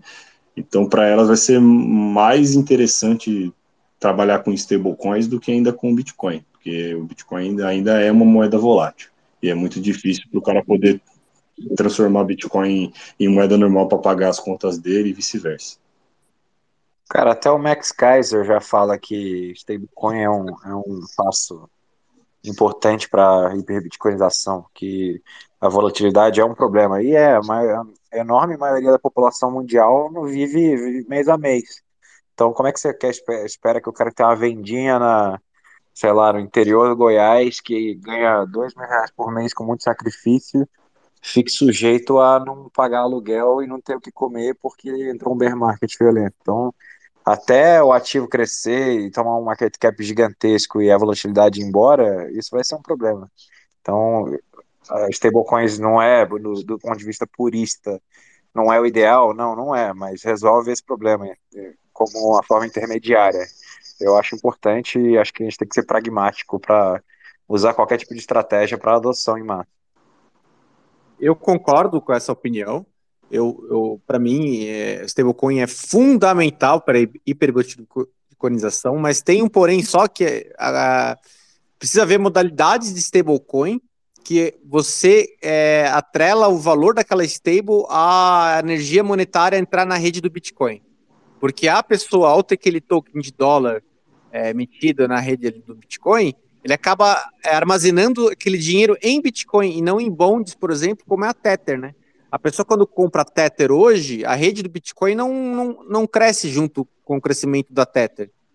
Porém, se como aquela Galoy que a gente falou na semana passada, que ela entra em Bitcoin e faz um contrato futuro, ou talvez a Fuji, que é um projeto que vai para ser lançado ano que vem, é, tem novos tipos de stable para quem negocia no dia a dia, por exemplo, uma empresa que está fechando um câmbio para fazer uma importação do Japão. O sistema bancário, o SWIFT, é bem ineficiente. Se tiver um stable que segura algo que ele consiga mandar lá para o Japão para fazer o pagamento de câmbio, vai, vai preferir pela facilidade da, dessa moeda. E ao ter essa stable que respeita os direitos de propriedade, por ser criptográfica, descentralizada, mas ela também pega essa energia monetária e coloca dentro da rede do Bitcoin, vai fazer com que o Bitcoin cresça muito, mas muito mesmo. E a questão da privacidade é fundamental. Aconteceu essa semana muitas repercussões daquela questão do tornado lá, que era um mixing de de USD de dólar, né, de token de dólar sintético, que foi bloqueado todos os fundos daquilo lá. Basicamente parece que tinha 20% de lavagem de dinheiro lá, é, monitorado, 80% não tinha nada a ver com isso, mas 100% de quem estava lá acabou pagando pato. O que aconteceu? Um, grandes players do Taro, do Taro não, da, dessa, da, do Tornado que estavam lá, pegaram essas moedas que estavam bloqueadas e começaram a mandar para todos os grandes players que mexiam com essa stable. Então tá tendo uma porrada de gente que nem usava a Tornado e tá sendo bloqueado porque o endereço deles foi sujo agora com gente que usou a Tornado.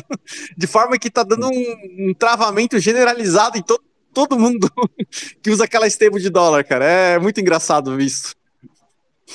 É, inclusive estão especulando que pode, pode acontecer um ataque voltado a isso, né? Imagina. É, eles começam a mandar essas moedas sujas da Tornado para vários usuários que têm, sei lá, empréstimos colateralizados em algumas plataformas. O cara meio que tem a conta dele congelada e aí, de forma organizada, começam a vender Ether para quebrar é, essas, é, esses empréstimos. Que imagina, você tem um empréstimo, aí sua conta está congelada. E aí, na hora que o Ether começa a cair, você não tem o que fazer porque você não consegue adicionar mais colateral a esse empréstimo. Então você começa a liquidar em cascata um monte de gente que está com o empréstimo lá. Então, você imagina o caos que isso pode acontecer simplesmente pelo fato de alguém malicioso começar a enviar é, moedas sujas desse tornado cash. O que mostra também a fragilidade da rede do Ether, né, cara? Porque a galera do Ether, eles colocam um endereço meio que público para todo mundo ver o que o cara tem. Tipo, eles não estão nem aí para segurança e tal. É, privacidade, né? Privacidade, segurança. Eu, numa merda dessa, o cara tá completamente vulnerável, porque é, é muito fácil para um, um atacante malicioso saber. Ah, beleza, vou, tipo, eu não consigo saber qual que é o endereço do Manhattan para mandar pro, pra carteira dele, pro, pro do Jaraguá, pro do Didi. Não tem como, eles não publicaram. Só que a galera do Ethereum não, eles colocam lá, é, é dungai.eth. Então eu sei que se eu mandar para esse cara, é, beleza, a moeda suja vai para a conta dele, e se ele tiver um empréstimo colateralizado, ele está fudido. Ele vai estar tá travado, ele não vai poder botar colateral. Eu posso organizar aqui para liquidar o empréstimo dele e rola um cataclismo absoluto na rede, né? Olha que legal. Olha quanta, quanta fragilidade tem numa rede dessa. Isso que a gente nem tá falando do merge ainda. é. E no paper do. Paper não, tem é, posts do Satoshi lá em 2008 já falando: não reutilize endereço. tem que avisar esse pessoal ali para eles aprender um pouquinho sobre isso. é, se você falar para essa galera só de usar uma cold wallet, para eles já é demais, né? A maioria deve estar com fundão e corretora na Metamask, que é uma hot wallet. Então, tipo, é, é outro nível, né? E, e falando disso também é, esses dias um dev da Ethereum foi no Twitter publicamente falar que o seguinte: o cara que está colocando dinheiro lá no staking para fazer para a próxima versão do Ethereum, né, Ethereum 2.0, tem muita gente colocando o Ether lá para esse merge, é, eles não vão conseguir vender essa moeda depois do merge. É, porque essa funcionalidade de vender o que você travou lá ainda não vai estar tá liberada, é algo que eles ainda precisam desenvolver. E eles não vão colocar isso tipo assim, eles vão fazer um liga e desliga. Eles vão fazer de uma maneira que seja impossível para a galera poder tipo vender tudo de uma vez. Então olha a pegadinha. Você, você lá, bobão, colocou seu dinheiro, é, travou para o Ether 2.0, ele está lá congelado. Então, de certa forma, você está, de forma artificial, fazendo pump do, do valor da moeda. E na hora que tiver o merge e por um milagre o negócio funcionar e não der nenhum problema, você não vai poder resgatar esse dinheiro tão rápido. Você ainda vai ter que esperar um roadmap dos desenvolvedores dessa moeda super descentralizada para que em algum momento, se eles liberarem, se eles forem bonzinhos, você consiga de pouco em pouco ir vendendo é, essa sua posição. o negócio é um, é um shit show absoluto. Tipo, como é que você leva a sério um negócio desse? Como é que alguém fala que é descentralizado? Uma moeda que nem tá ali no plano dos caras ainda, a forma como você vai poder vender o que você colocou no staking.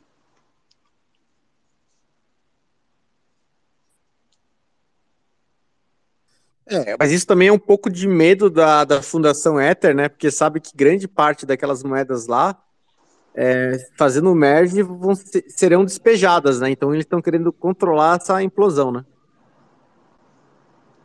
Exatamente. Mas e aí, né? Tipo assim, é, onde está a descentralização nisso, né? Cada vez fica mais claro como que Ethereum é uma merda. E como que agora com esse merge ele vai ficar ainda mais centralizado e mais merda ainda. Mas tudo indica que o merge não vai acontecer tão cedo, né? Parece que ainda vai dar muita merda. É, vai ser muito difícil coordenar com todos os envolvidos, a galera que tem, é, as empresas que rodam stablecoins e tudo mais, para poder fazer esse negócio funcionar direito. Vai ter muito minerador que simplesmente vai se recusar a aceitar o merge, vai continuar rodando a versão antiga do Ethereum. Então, assim, é, o cenário ali tá bem caótico, cara, tá bem caótico. A galera do Ethereum precisa, antes de criticar Bitcoin ou qualquer outra rede aí concorrente, precisa olhar para dentro, organizar a casa, porque o negócio tá ficando feio para eles. O tempo tá passando e vamos ver aí o que, que vai rolar. O pessoal tá falando no chat aqui que tá, tá muito instável a conexão, fica travando toda hora o Spaces. Três pessoas falaram, então a gente vai dar uma investigada aí pra semana que vem, ver se foi falha nossa ou se, se a gente já tá tomando Shadow Ban aí, algum Shadow Ban esquisito, alguma coisa do tipo. É, eu tô vendo aqui que pra galera que tá no computador tá funcionando bem, mas pra galera que tá no mobile não tá tão bom, né? Eu não sei se tá todo mundo. Assim. Tá funcionando ok. A gente no começo tava meio instável, mas agora tá ok. É, vai ver que a gente já tá, já tá sendo banido aí, né?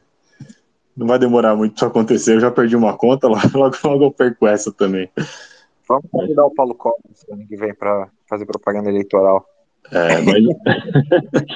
para quem não conseguiu ouvir hoje, a gente depois sobe também no Odyssey. Depois eu vou ver como faz para subir no, no Spotify, né? Porque o Odyssey é meio bosta para ouvir, mas é, eu tô subindo lá pelo menos só para manter um backup. É, porque eu tenho. Eu não confio no Twitter. Eu, logo, logo eles vão derrubar tudo aqui. Vamos ver o que vai dar. Deixa eu ver o que mais temos aqui da pauta hoje. Ah, essa semana teve também o lançamento do 21, que é um programa aí de grants para desenvolvedores Bitcoin aqui no Brasil. Quem está envolvido é o, é o, Lucas Ferreira, o André Neves e o Bruno Garcia. É, eles foram até no Bitcoinheiros, eu ainda não vi a live, então não estou sabendo muito bem os detalhes, mas é, preciso assistir, estou devendo essa. Eles foram no Bitcoinheiros explicar o que, que é o projeto o Lucas está trabalhando nisso faz algum tempo. Acho que o Bruno seria o primeiro desenvolvedor open source de Bitcoin é, que ia receber o grant e acabou virando um, um co-founder aí do projeto. É, ele já tem alguns sponsors, a maioria gringo, acho, não sei se tem algum sponsor que é brasileiro, mas a ideia é poder pagar um salário para a galera que quer se dedicar full time a projetos open source no Bitcoin. Bitcoin only. Então, para o cara não ter que passar fome ou ter que ir trabalhar em cassino de shitcoin, ele pode receber esse grant e ele tem total liberdade para escolher o que, que ele vai desenvolver. Ele pode escolher o tema do projeto que ele vai trabalhar. Então é bem interessante para fomentar a comunidade de, de, de open source developers no Brasil. E o André Neves é o, é o CTO e co-founder da Zebed, para quem não sabe. Sim, um baita time de peso aí. É, e assim, né? É, isso é bem interessante porque Bitcoin é isso, é open source. Tem muita gente que trabalha lá, mas não, consegue receber financiamento num projeto tão importante. A gente precisa tentar preencher esse gap de alguma maneira para que realmente tenham pessoas capacitadas não apenas para desenvolver, mas para também fazer code review. Porque, cara, beleza, é open source, mas são pouquíssimas pessoas no planeta que conseguem abrir aquele código e entender o que está acontecendo ali. Quando você fala é, em criptografia, quando você fala C++ já é uma linguagem que, que não é tão acessível para as pessoas hoje em dia, é um negócio mais complicado. Então existe um gap muito grande. Beleza, é open source, mas se não tiver gente suficiente e gente capacitada olhando o código, entendendo o que está acontecendo para saber fazer code review, opinar, melhorar, identificar falhas e tudo mais, a gente também fica numa situação é, complicada, né? De em algum momento acabar subindo alguma coisa que não deveria, isso está rodando em vários nodes, aí no futuro a gente descobre um bug, algum, algum problema grave. Então é, esse tipo de iniciativa é bem, bem interessante. Né?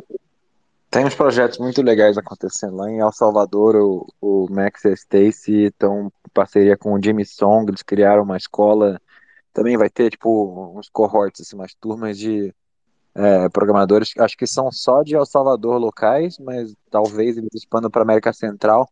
E aí a ideia é trazer essa galera para aprender a rodar é, Bitcoin Core com, com o Jimmy Song. E aí tem um, um grant também para a galera poder se sustentar enquanto aprende. É bem interessante. Espero que mais iniciativas assim aconteçam ao redor da América Latina e do mundo, né? mas no Brasil especialmente.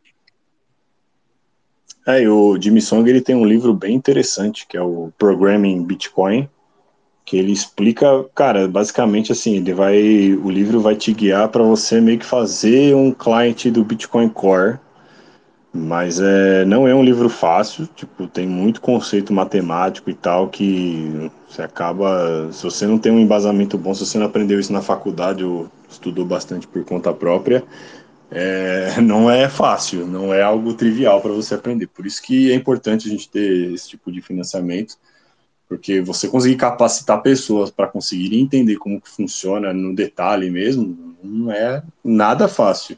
É, tem muito programador no mundo, só que a maioria dos programadores eles não trabalham com esse tipo de coisa, né? Eles trabalham com sistemas é, que a gente chama é, line of business, né? Que é tipo, ah, sistema ali para e-commerce, o sistema para o site tal, né? o sistema interno de não sei o quê.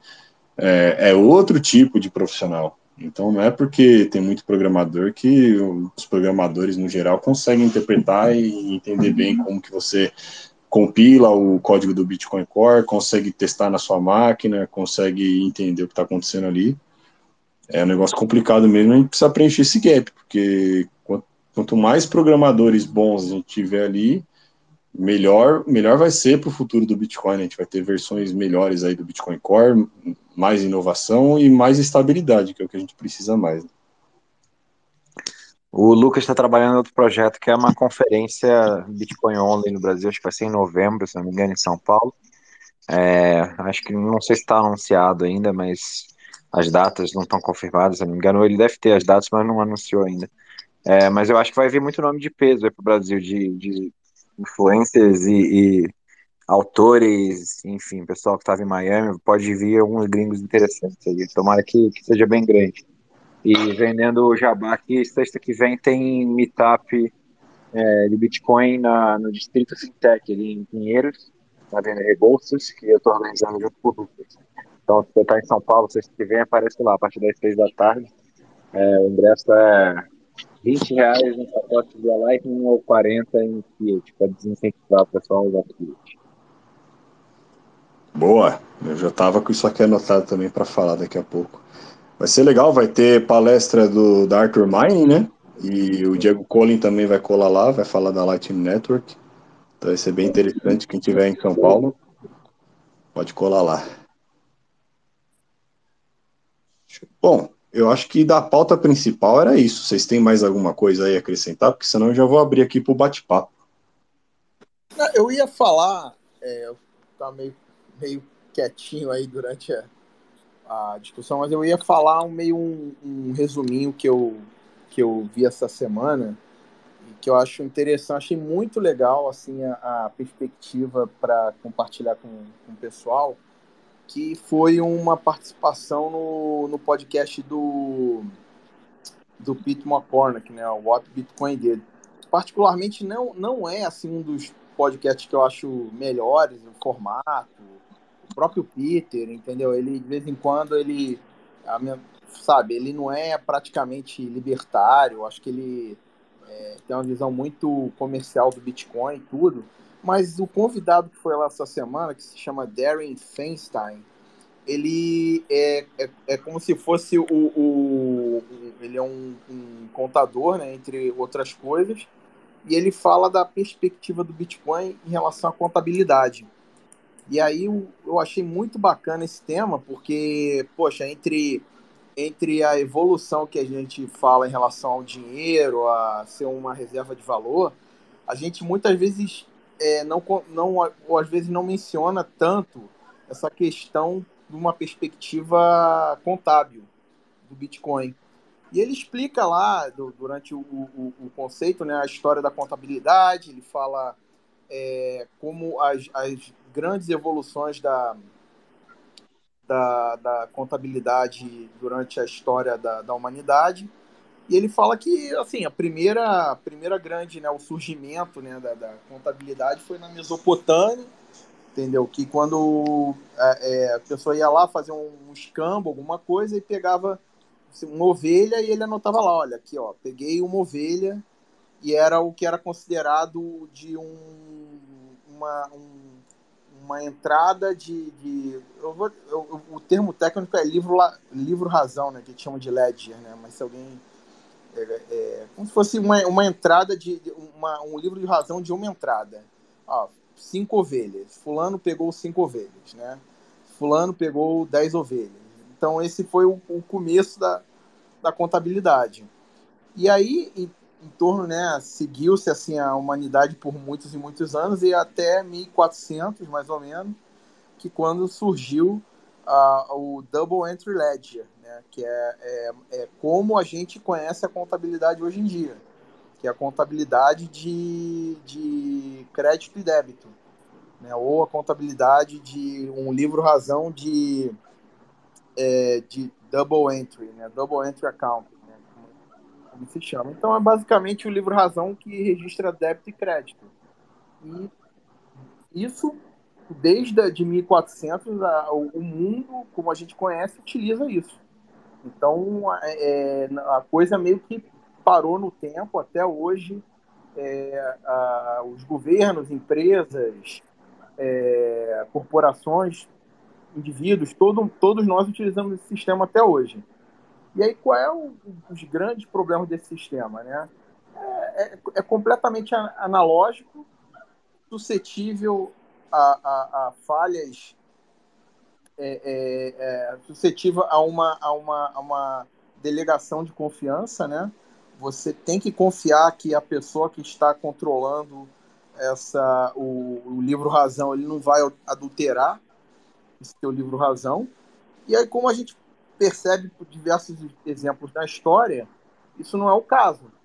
Entendeu? Até mesmo empresas e corporações que deveriam estar é, tá olhando e zelando pela integridade desses livros de razões, os incentivos são para que isso não aconteça sempre.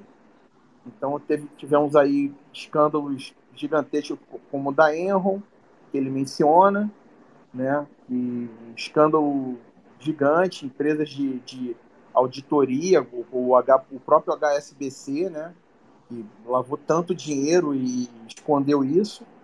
E esse livro Razão não, não é um livro, não está à disposição para quem quiser ver, não, não é uma coisa, é, digamos assim, não é uma coisa que, que é que é transparente. E aí, o, o Bitcoin surgindo como evolução em 2009, ele traz à luz da contabilidade que a gente chama de Triple Ledger Accounting, né, que ele menciona. E é justamente você ter um, um, uma, uma, uma entrada contábil que você é, a, esse livro razão ele está exposto o tempo todo transparente para qualquer um que queira validar é, é, a, a, as transações que foram ali feitas. E aí qual é o, o, o grande salto, né? E aí ele menciona que, que né, é, tecnicamente é, é, a resolução do, dos generais bizantinos e tal, que levou a essa evolução, né? Mas o que que isso significa de um ponto de vista prático, né? Não, aí eu estou resumindo aqui, não vou entrar muito no, nos detalhes que foram comentados lá. Mas a, a, a gran, o grande salto aí é que agora, com o Bitcoin, você tendo um ledger que fica publicado, exposto 24 horas para todos os participantes da, da rede poderem validar as transações, eu posso fazer uma transação com quem eu quiser. Eu não preciso conhecer a pessoa que eu estou fazendo a, a, transação. Eu não preciso confiar nela e ela não precisa confiar em mim. Eu simplesmente eu posso lá, é, vender lá um, uma ovelha, paga aí 0.01 Bitcoin. Esse, esse valor vai ser registrado no LED, entendeu? Qualquer um pode verificar esse valor a que tempo for e essa transação ela, ela, ela é incorruptível, ela vai estar à prova de, de, de, de qualquer tipo de, de, uh, digamos assim, de, de armação ou de, de picaretagem contábil, porque o Ledger não permite isso. Entendeu? Ele, ele, é, é ele, é, é, é, ele é, é garantido por código que essa transação ela vai seguir o, o curso normal de, da, da, de que deveria acontecer. Então, isso, aí, encerrando, né, só para fechar o resuminho aqui, é um dos fatores principais porque os bancos odeiam tanto o Bitcoin. Porque o Banco Central, como emissor de dinheiro, ele não quer ter concorrência em relação ao dinheiro de curso estatal. Mas o que realmente torna os bancos obsoletos é o Bitcoin. Porque o Bitcoin, como sistema contábil, ele torna o banco desnecessário. Eu não preciso mais de um banco, de, de, de, um, de algum outro ser para intermediar uma transação entre duas pessoas. Eu não preciso mais disso, porque agora eu tenho um ledger que ele, ele, garante, ele garante a confiabilidade dessa transação para ambas as partes. Então, assim, em suma, né, é, essa, essa, esse ponto de vista contábil Bitcoin é muitas vezes não tão explorado. Eu achei muito interessante isso, principalmente aí. Eu vi que o, o contador libertário estava assistindo a gente. Um forte abraço aí. Entendeu? E eu acho que é, uma, é um ponto sim que a gente deveria estar tá falando mais. Isso aí. Isso também entra na questão do Bitcoin como colateral, né? Colateral supremo. Do tipo, posso te, te, emprestar de alguma maneira, ou então usar o Bitcoin como colateral no empréstimo e saber que, olha, é, a gente está colocando esse Bitcoin aqui nesse endereço e eu consigo observar esse endereço e ver se esse Bitcoin, você não está gastando esse Bitcoin que eu coloquei como colateral à toa, se você está cumprindo o nosso contrato, de deixar isso aqui parado, a não ser que eu descumpra alguma parte do meu contrato e tudo mais. É, bem legal isso aí. Como que é o nome do cara aí que participou do, do podcast do Peter? É que eu também eu não sou muito fã dele, então faz tempo que eu não ouço o podcast com, com o é. Peter McCormick, mas, né, se tiver um bom, eu ouço. Então, é, se chama Darren Feinstein. Entendeu? Eu também não assisto sempre, mas acabou que esse aí veio, veio bem à tona. Deixa eu até pegar aqui, eu, eu tenho um tweet, eu vou compartilhar. Tem um Boa. tweet e também fala muito dessa do o documento em Bitcoin ele, ele pegou um trecho também da a, dessa dessa reportagem reportagem do, do podcast né e, e colocou e eu vou compartilhar aqui no Spaces também apesar de estar em inglês mas está bem fácil de entender quem tiver a manha e aí eu vou compartilhar aqui no, no Spaces aí. Ver se vai aparecer. Compartilhei para quem quiser depois dar uma escutada. Boa, apareceu aqui sim. Show. Bom, passando de volta aí para a gente caminhar para a parte final, então, do. Beleza, tô abrindo aqui o microfone. Quem quiser participar aí, agora é a parte de terapia de grupo, para vocês poderem falar o que quiser, mandar perguntas. Só não vale falar de shitcoin. De resto, tá liberado aí. Quem quiser entrar na roda e poder bater papo aí com a gente. Vale sim, vale falar uma vez de, de shitcoin. Pode falar uma vez, nunca mais você vai entrar aqui. vai tomar banho eterno no podcast. Fala galera, beleza? Fala, Vitor. Vitor, esses Olá, dias participou do, do Bitcoinheiros, hein? Foi legal. Ah, cara, fiquei tão, fiquei tão nervoso, cara. O pessoal acho que não notou, mas eu tava muito nervoso. Não, pô, tava legal lá, eu gostei. Eu espero que eu tenha agradado aí o pessoal, não tenha falado muita bobagem. Muito eu, bom, e aí? Eu, tá, eu pedi aqui a palavra só para, primeiro, desejar a todos os pais um feliz Dia dos Pais, que a melhor coisa do mundo é ter filho mesmo, e filho, filha, né? E criar bem os filhos e da educação, da da segurança, da tudo que o pai deve ter para poder tomar conta dos seus filhos. Eu estava vendo até um, acho que não sei se foi o acho que foi o Coreia, que ele botou, é muito filha da puta, ele botou lá uma foto de uma arma toda desmontada, e falou assim, se seu pai não sabe montar uma arma, feliz dia das mães para ele. é, é. Mas beleza, o primeiro é isso. É, a segunda coisa que eu ia comentar com vocês é vocês, tavam, vocês ficaram sabendo do, do cara que invadiu um banco lá no Líbano e tentou tirar, cara, os 200 mil dólares que ele queria. E aí ele ficou preso lá com uma arma dentro, segurando lá a galera lá, até darem o dinheiro dele. E no final só deram 30 é, mil e para a irmã. Quer dizer, caralho, meu irmão, nem ameaçando a galera de morte o cara conseguiu tirar o dinheiro todo, cara. A gente Puta comentou disso aí no, no comecinho do podcast hoje. Tava, ah. tava na pauta aqui. A gente ah, falou tá. dessa parte também. Cada apoio Pô, tava travando, eu não, não escutei, desculpa. É isso, é. A gente, é... a gente precisa descobrir por que, que tá travando aí, porque aqui tá normal, acho que da galera aí, algumas pessoas tá normal também.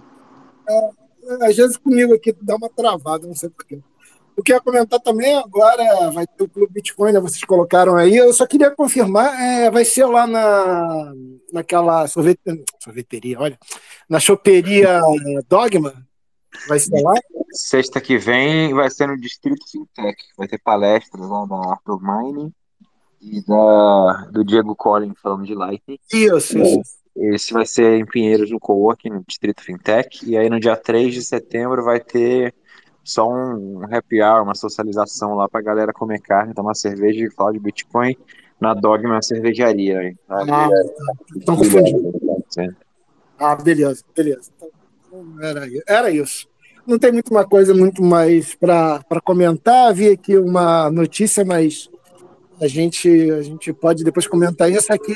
A galera agora está lá no, em alguns países lá do, da África eles estão usando o SMS para poder transacionar Bitcoin. Eu acho que deve ser algum endereço de Lightning, alguma coisa assim, para poder. Porque lá o sistema deles de, de internet é, é muito precário, né? E eles usam muito o SMS. Então era mais uma questão dessa. Não sei se vocês ficaram sabendo.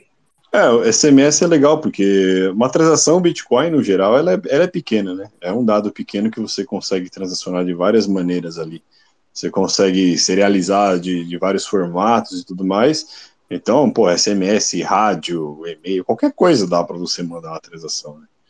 É, isso que é legal, né? Como, como a rede consegue ser resiliente, até em lugares que você não tem um acesso tão fácil à internet. Uma transação nada mais é que uma mensagem assinada, então você consegue trafegar ela de várias maneiras é, a única coisa que essa mensagem precisa é chegar numa ponta que tem um node ali que valide essa mensagem e, e faça o broadcast para o resto da rede e pronto, né? Sua transação aí está publicada para o planeta inteiro e daqui a pouco ela já entra no blockchain. É, muito legal essa, essa notícia. Mas é isso, galera. Só queria só falar aí e dar, uma, dar um alô para a galera, mandar um abraço para todo mundo. E obrigado aí pela oportunidade. Valeu, Vitor. É, temos aí também o Satoshi Ino, que pediu aí a palavra. Manda bala aí. Pode falar. Tá aberto aí o microfone.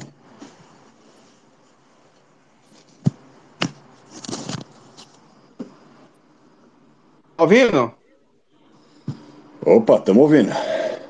Boa noite. Ô, pessoal, é, tudo bem? Eu, eu, queria convidar vocês. É, na verdade, eu queria uma força de vocês, que eu comecei nesse mundo cripto há pouco tempo.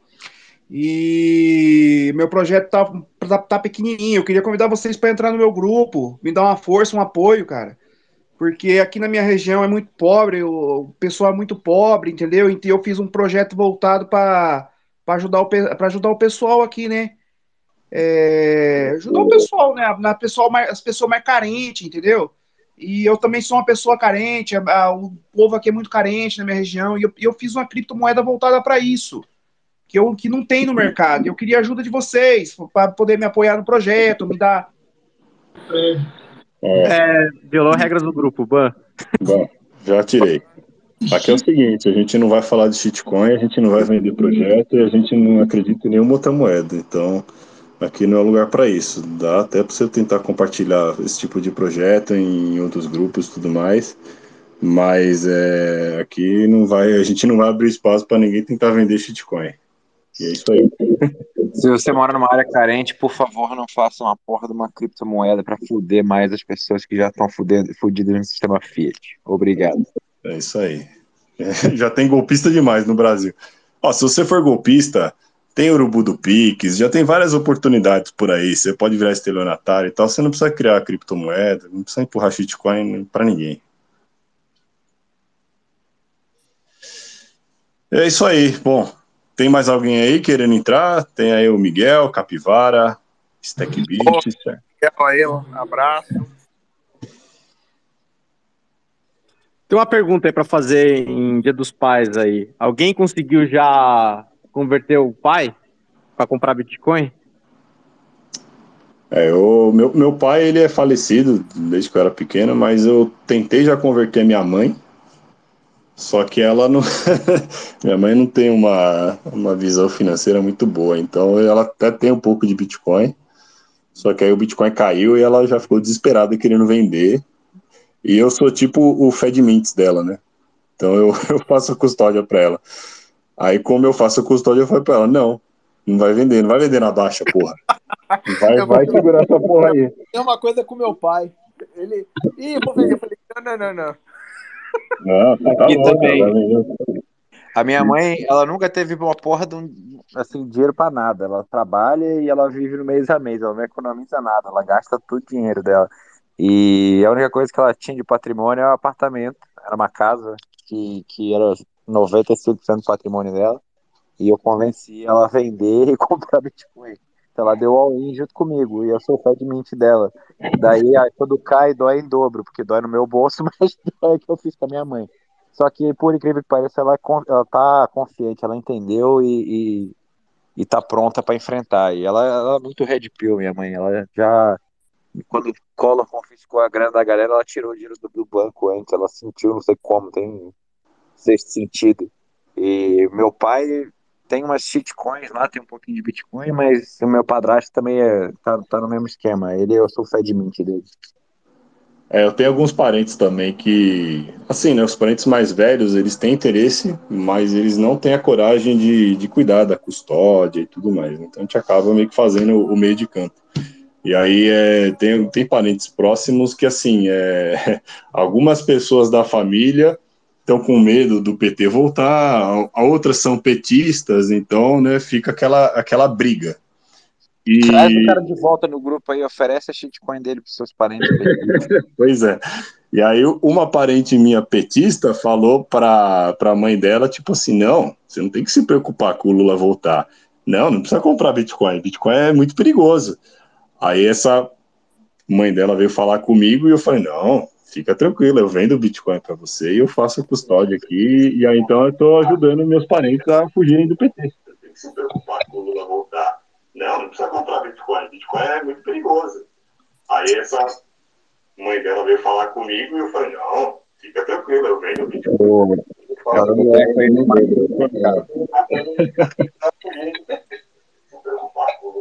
Ô, ô, Matuto, acho que seu microfone tá aberto aí, tá dando um eco.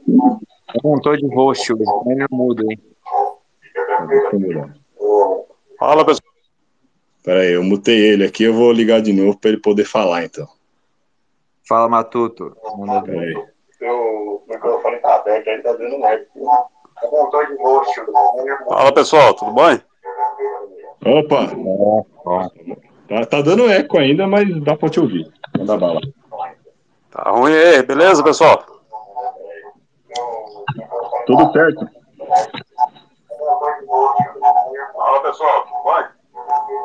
Opa! Seu, seu áudio tá muito ruim. Você tá com o áudio saindo em outro lugar aí? Aí, aqui a internet aqui tá meio, tá meio é, eu tirei ele aqui porque tá muito ruim, não vai dar para conversar não.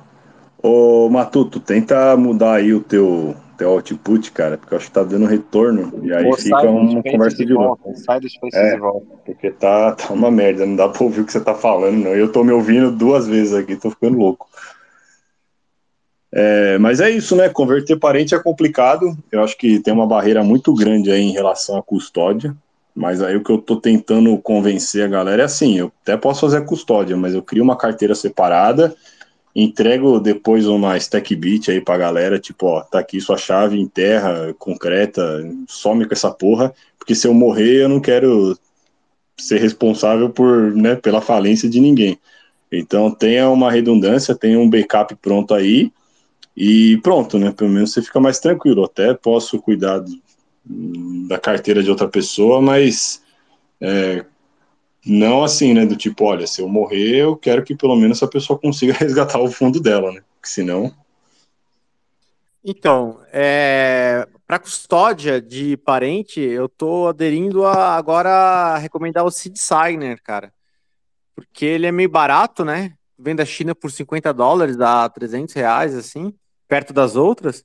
E fica assim, a CID fica no papel só, o dispositivo não tem memória. Então, eu, é, gera a CID junto lá, de um modo aleatório, né? Que é muito importante gerar uma aleatoriedade é, offline, né? E eu, eu ajudo com isso. Eu, eu ajudei vários parentes. E aí tem dois casos interessantes. Um é da minha mãe até, ela, ela, ela botou um, uns valores, assim, nem é muito, mas para ela era relevante, né? Porque ela gosta mais de imóveis, aí dinheiro líquido nunca teve muito. E agora e ela entrou mais assim, uma, ela deu uma grana legal é, do, do, trabalho dela e ela comprou 300 e pouco, né? E agora ela me ligou semana passada desesperada, que só cai, que meu dinheiro, desesperada mesmo, assim, cara. É, é, beirando assim a, a um surto, assim. E aí tive que falar, calma, calma, olha eu tive que falar assim: olha, mãe, vamos fazer o seguinte: se não der até 2024, o valor corrigido pela Selic, eu te garanto, a gente parcela, dá um jeito, fica tranquila que eu tô te garantindo que tu não vai perder, mas mesmo assim, não consegui acalmar minha mãe, cara. que é difícil. E ela, e ela se converteu assim. Ela, eu dei para ela o Bitcoin Red Pill do Renato, ela, ela leu é, vários outros livros assim. É, do Urich também, o livro ela leu, manda uns artigos, manda vários vídeos legais que aparecem assim, ela ouve os vídeos, ela gosta, ela nota, só que uma coisa é você ter consciência, outra coisa é você ver teu dinheiro, fruto do trabalho variar e, e mexe muito no emocional, né? Muito no emocional mesmo. É, quanto mais você entende, mais convicção você tem, né? E para o pessoal que está começando, por, me... por mais que tenha entendido, você não, não tá passando horas e horas e horas estudando negócio, os fundamentos ainda estão meio, meio num bembe ali, tá meio frágil. E aí, quando você vê o preço despencando 40%, 50%, 70%, dá aquele pânico, dá até em mim às vezes. É, você fala, porra, será que será que o BlackRock, Vanguard, companhia, o Bilderberg, os caras vão conseguir fuder a gente de algum jeito? Será que eu tô errado? Tem alguma coisa que eu não tô enxergando? Mas assim, eu passo horas e horas pensando nisso, deitado no travesseiro e não, até hoje não encontrei. Então acho que vamos seguindo no mesmo caminho. O outro caminho é certo que, que quem ficar vai se E falando sobre a minha mãe também, ela é o mesmo esquema, ela tem convicção, só que eu dei o, o Bitcoin Red Pill para ela ler, só que eu cometi o erro de botar um podcast do 38 para ela assistir primeiro, e ele falou muito mal do Bolsonaro, então ela não gosta dele. É, o 38 é difícil. Tipo, ele é, ele é no começo. É, fica puta. É que, é que o 38 ele conversa. Quem é Bitcoiner já, já tem vários raciocínios formados e ele parte dessa premissa já formada para comunicar em cima dessa premissa uma camada a mais, né? E quem não tem essa premissa pronta acha que é papo de louco, não, não tem nada com nada. É, falando nisso, a participação que ele fez no podcast aí essa semana foi bem legal, um podcast de uma galera lá de Portugal. Quem puder ouvir, é, foram várias horas aí, mas é, foi bem interessante. Ele mandou bem. E ele tava, né, daquele jeito dele, né? Pilhadão, mandando Red Pill atrás de Red Pill, foi, foi bem engraçado. Foi, vale, vale muito a pena ouvir. É, eu abri Boa aqui noite, de novo. Galera. Opa. Opa, pode, pode falar aí, a, a Porra, desculpa, Dum. Ô, oh, beleza. Porra, é, boa noite, galera. O, eu tô vendo quando as premissas são iguais, os resultados são, são iguais, né, velho? Impressionante. Eu também comprei. Eu, eu, eu, fui um dos financiadores do livro do Renato, né? Porque eu já tinha lido a primeira edição, e aí, quando saiu a segunda, eu entrei em contato com o Alan e, e fechei o financiamento, né? Então eu comprei uns 30 livros e saí distribuindo a porra toda, sacou? Cara, meu irmão, eu senti meio assim que jogar pérolas aos porcos, sacou? Porque, cara, realmente o cara tem que estar tá, estar tá preparado. E aquele livro, e o, e o, Red Pill, cara, eu, eu que, assim, eu sou, eu sou filho do final do, do, do último half que teve, né? Eu, eu, na hora que eu entendi a porra do BTC, velho, eu transformei tudo em BTC e foda-se, toquei tudo. Na hora que eu vi que, caralho, ninguém vai tomar essa porra de é um patrimônio real, foda-se, acabou. Entendeu? E eu também já tinha juntado isso junto com o libertarianismo, né, anarcapitalismo. Então eu já tava mais, já tava com Colbert na veia, Mises, a porra toda. Então, pô, na hora que eu vi o Bitcoin, eu fiquei louco. E aí, não, pô, começou aquele, aquele, aquele processo que a gente tem, né? E aí, voltando, eu, eu financei o Everyday. E aí eu consegui, assim, eu, porra, mãe, irmão, família, a porra toda e tal, não sei o quê. A, a minha mãe eu consegui até fazer ela abrir uma carteira, transferir, comprar lá, dar o Bitcoin pra ela, não sei o que, muito pouquinho e tal, mas bicho, cara, não entrou pro ouvido. E eu sempre falo pra ela do, do, do né, pô, entrar no ouvido vai entrar pelo ânus, né, cara? Não tem jeito. E falo pro meu irmão e a porra toda.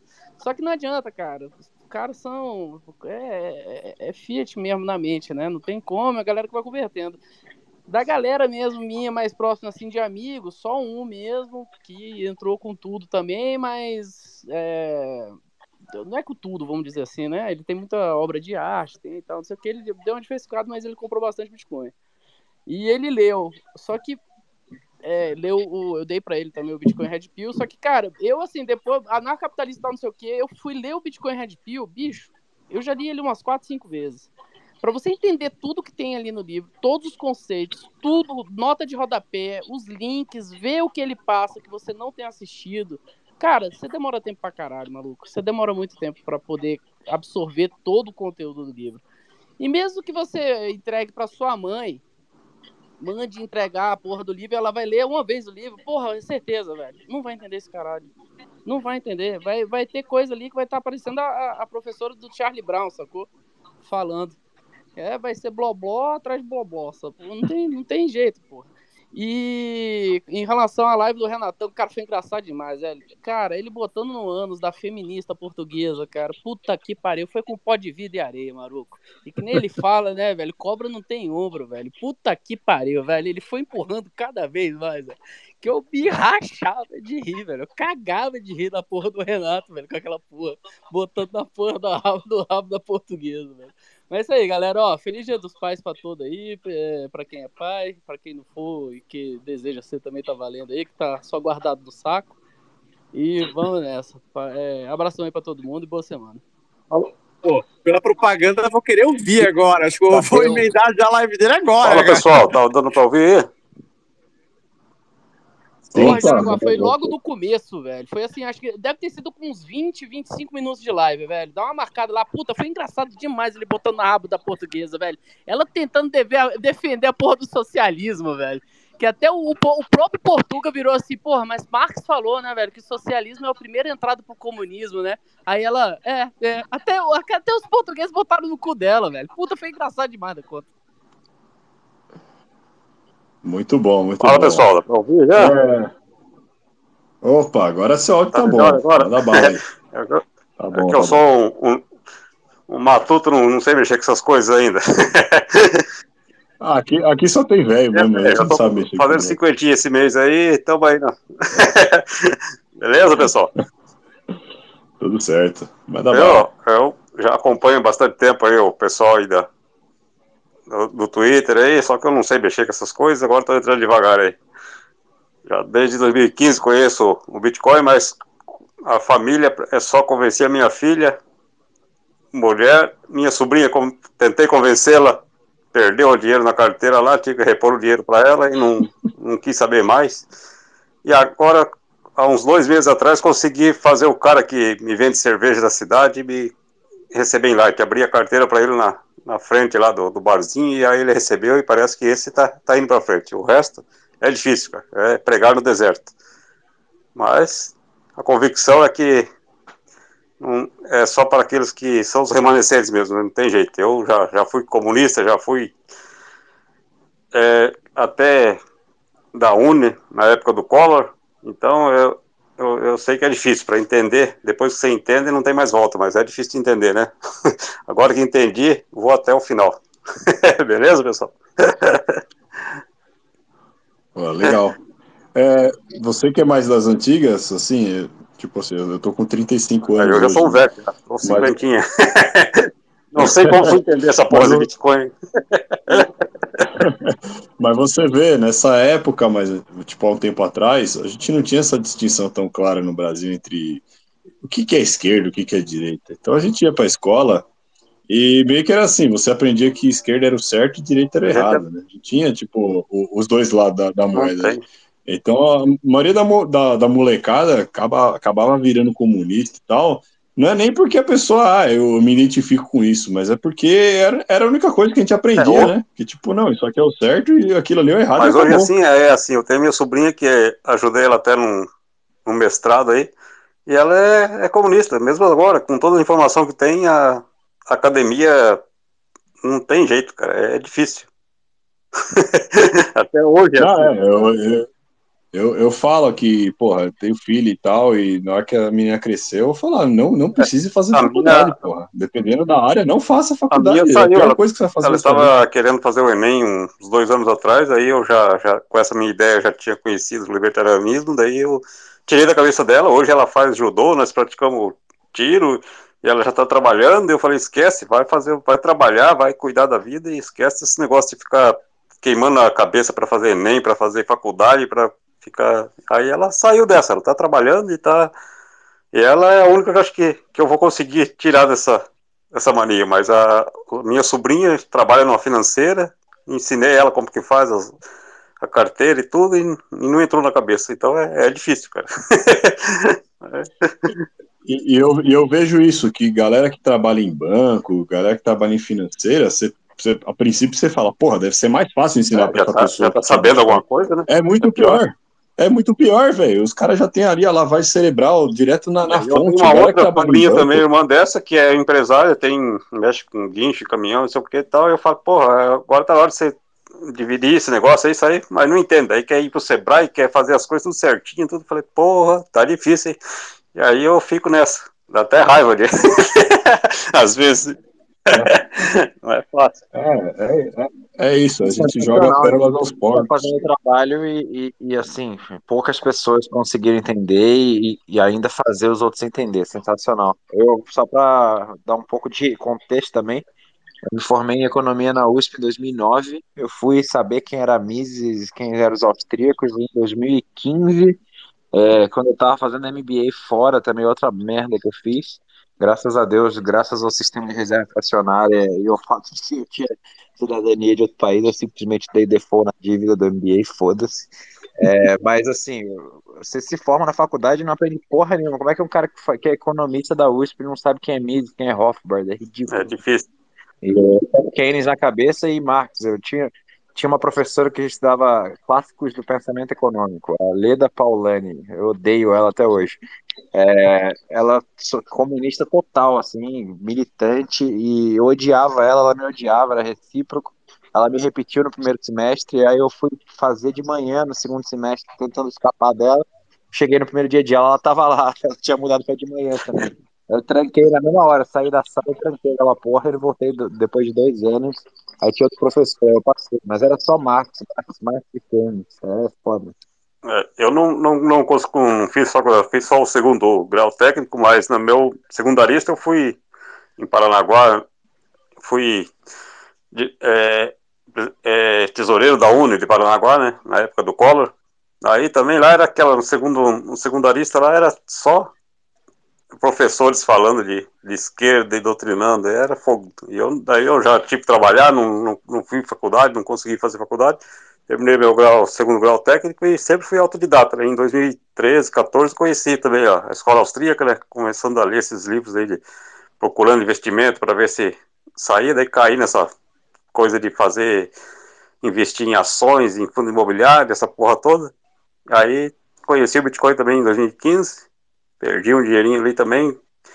Ganhei um pouco também no trade ali. E aí agora depois eu só tô fazendo DCA e tocando minha vida numa fazenda aqui, trabalhando e fazendo minhas coisinhas aqui. Mas foi difícil para entender. Entender assim, na teori, teoricamente entendi o Bitcoin assim, em 2015, 2016, naquele tempo era muito muito ruim de ter carteira, ter custódia, esses negócios. Hoje tá bem mais fácil. Mas é difícil. Se não quiser, se não quiser quebrar o OPSEC, não precisa, mas Não, eu tenho, eu não tenho problema com quebrar o OPSEC. Onde você mora, porque se o Lula ganhar, é merda. Se, ele, se, se, se ele tiver merda aqui na fazenda, eu tô preparado. Já tenho com as carabinas, tenho armas, tenho tudo, não esquenta a cabeça, não. E aí eu, até queria falar com vocês que tem, falei com o Leta hoje, mandei um privado para ele, que eu, a gente que eu tenho, trabalho na fazenda e, e a minha irmã produz cachaça e tal, e aí no encontro de vocês aí no, dia 19. Vou mandar uma cachaça pra, pra vocês aí. Legal. Pra, mas aí eu falei com o Leta, mas o Leta me passou só o endereço, eu preciso CPF tudo pra mandar a porra da nota ali e tal, né? Depois, se vocês quiserem mandar no privado, aí eu, quem tiver. Gera o CPF aleatório. Ah, tudo bem, pode ser, mas é, é, é que vocês têm que mandar para mim, né? Tudo para mandar para a transportadora. Então vocês me mandam certinho quem for o coordenador, eu mandei boleto, ele não mandou, mas se vocês quiserem mandar aí, pode ser aleatório, eu, daí eu mando uma caixinha para vocês lá, beleza?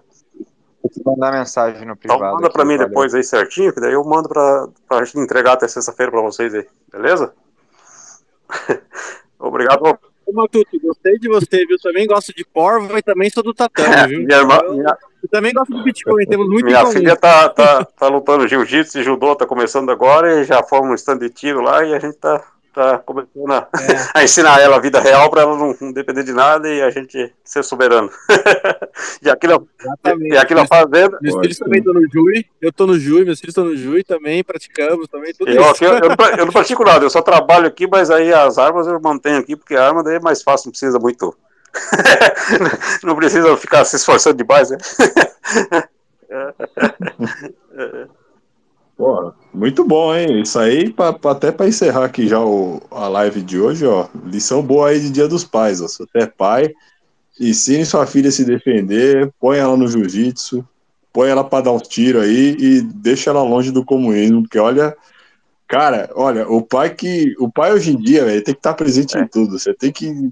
Cara, você tem que perguntar tudo que sua filha tá aprendendo na escola, o que ela tá andando, quem que é o professor entrar na rede social do professor, ver o que o filho da puta compartilha, se é comunista, se não é, brigar na escola, porque, rapaz, tá difícil, hein? Puta que pariu, velho. Tá difícil. Não é fácil, não. E para quem é pai, eu faço uns rolinhos de juiz com meus filhos em casa, assim, de treinar e tal, é muito gostoso, cara.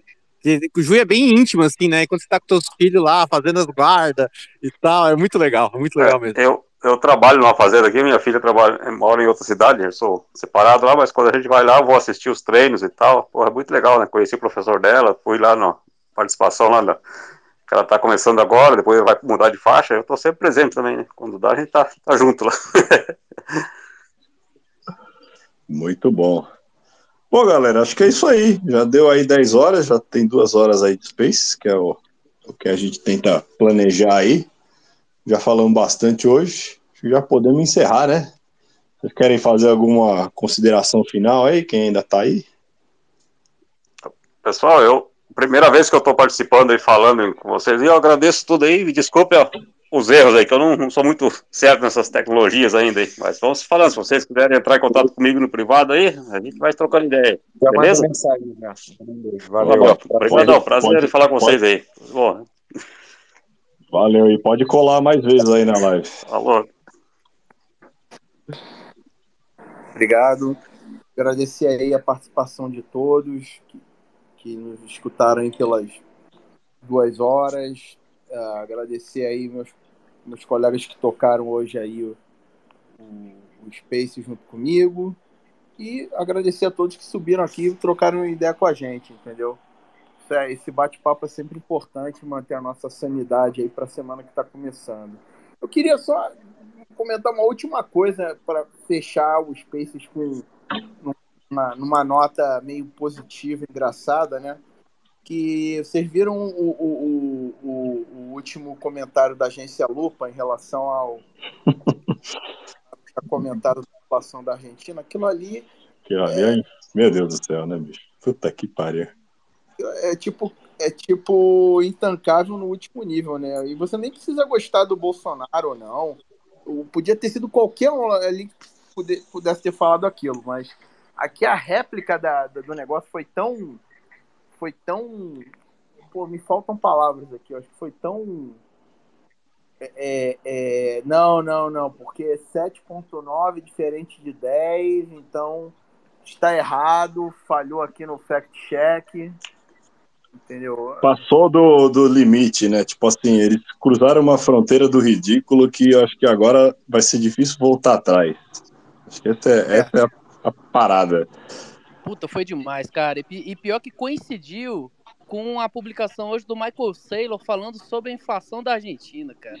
E ele passando a porra dos dados. Aí você vê que a galera realmente come merda. Puta que pariu, foi de fuder, velho. Não sei nem do que vocês estão falando, graças a Deus. A minha mulher, ela, ela trabalha com marketing, ela tá sempre reclamando do LinkedIn, da lacração.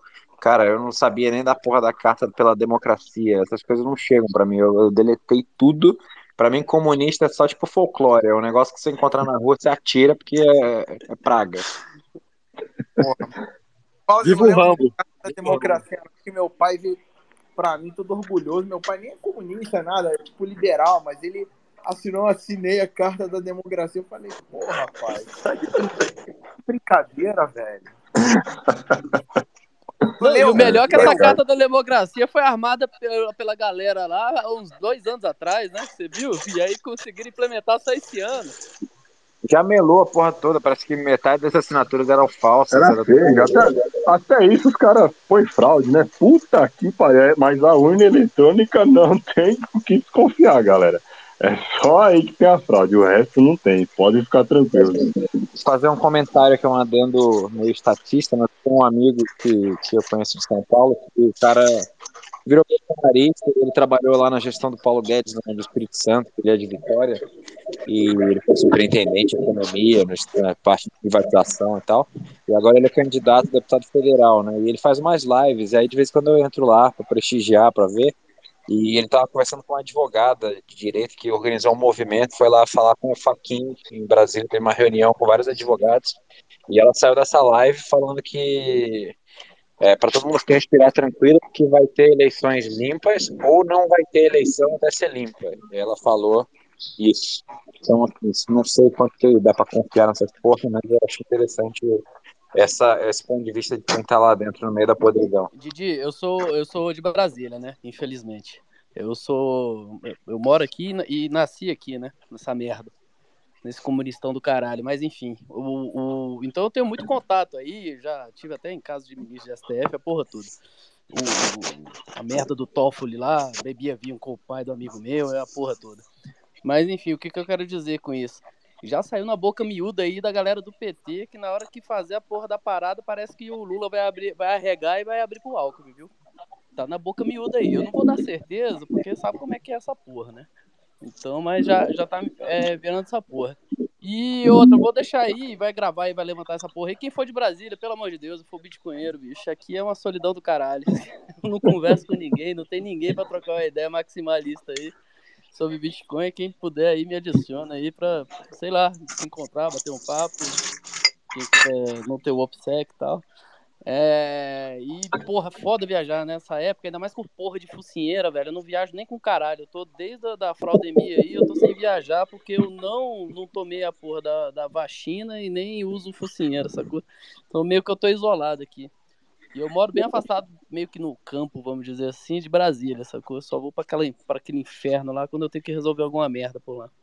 Mas é isso aí, galera. Valeu. Porra, muito bom. Ah, isso aí, galera. Para mim aqui, obrigado aí para todo mundo que participou, exceto aquele chitcoeiro lá que a gente eliminou bem rápido. E semana que vem, espero que a gente esteja aí também. É, não sei quem que vai ser o host, mas vamos tentar manter o programa toda semana, porque isso aqui é muito bom, cara. Tancar segunda-feira, já fazendo nossa terapia de grupo aqui, comentando as notícias, sempre é, é muito bom. Bom, é só isso, então, se despedindo aqui, agradecer a presença de todo mundo, é, falar que semana que vem espero o Bitcoin pelo menos 80 mil dólares para poder começar as spaces, e é isso. Um abraço, galera. Forte abraço e salve, salve. Boa, dia dos pais aí para todo mundo, tá? E uma boa semana aí para todos. Estaremos juntos aí final de semana que vem, se Deus quiser. Um abraço. Falou, galera. Tô finalizando aqui. Abraço.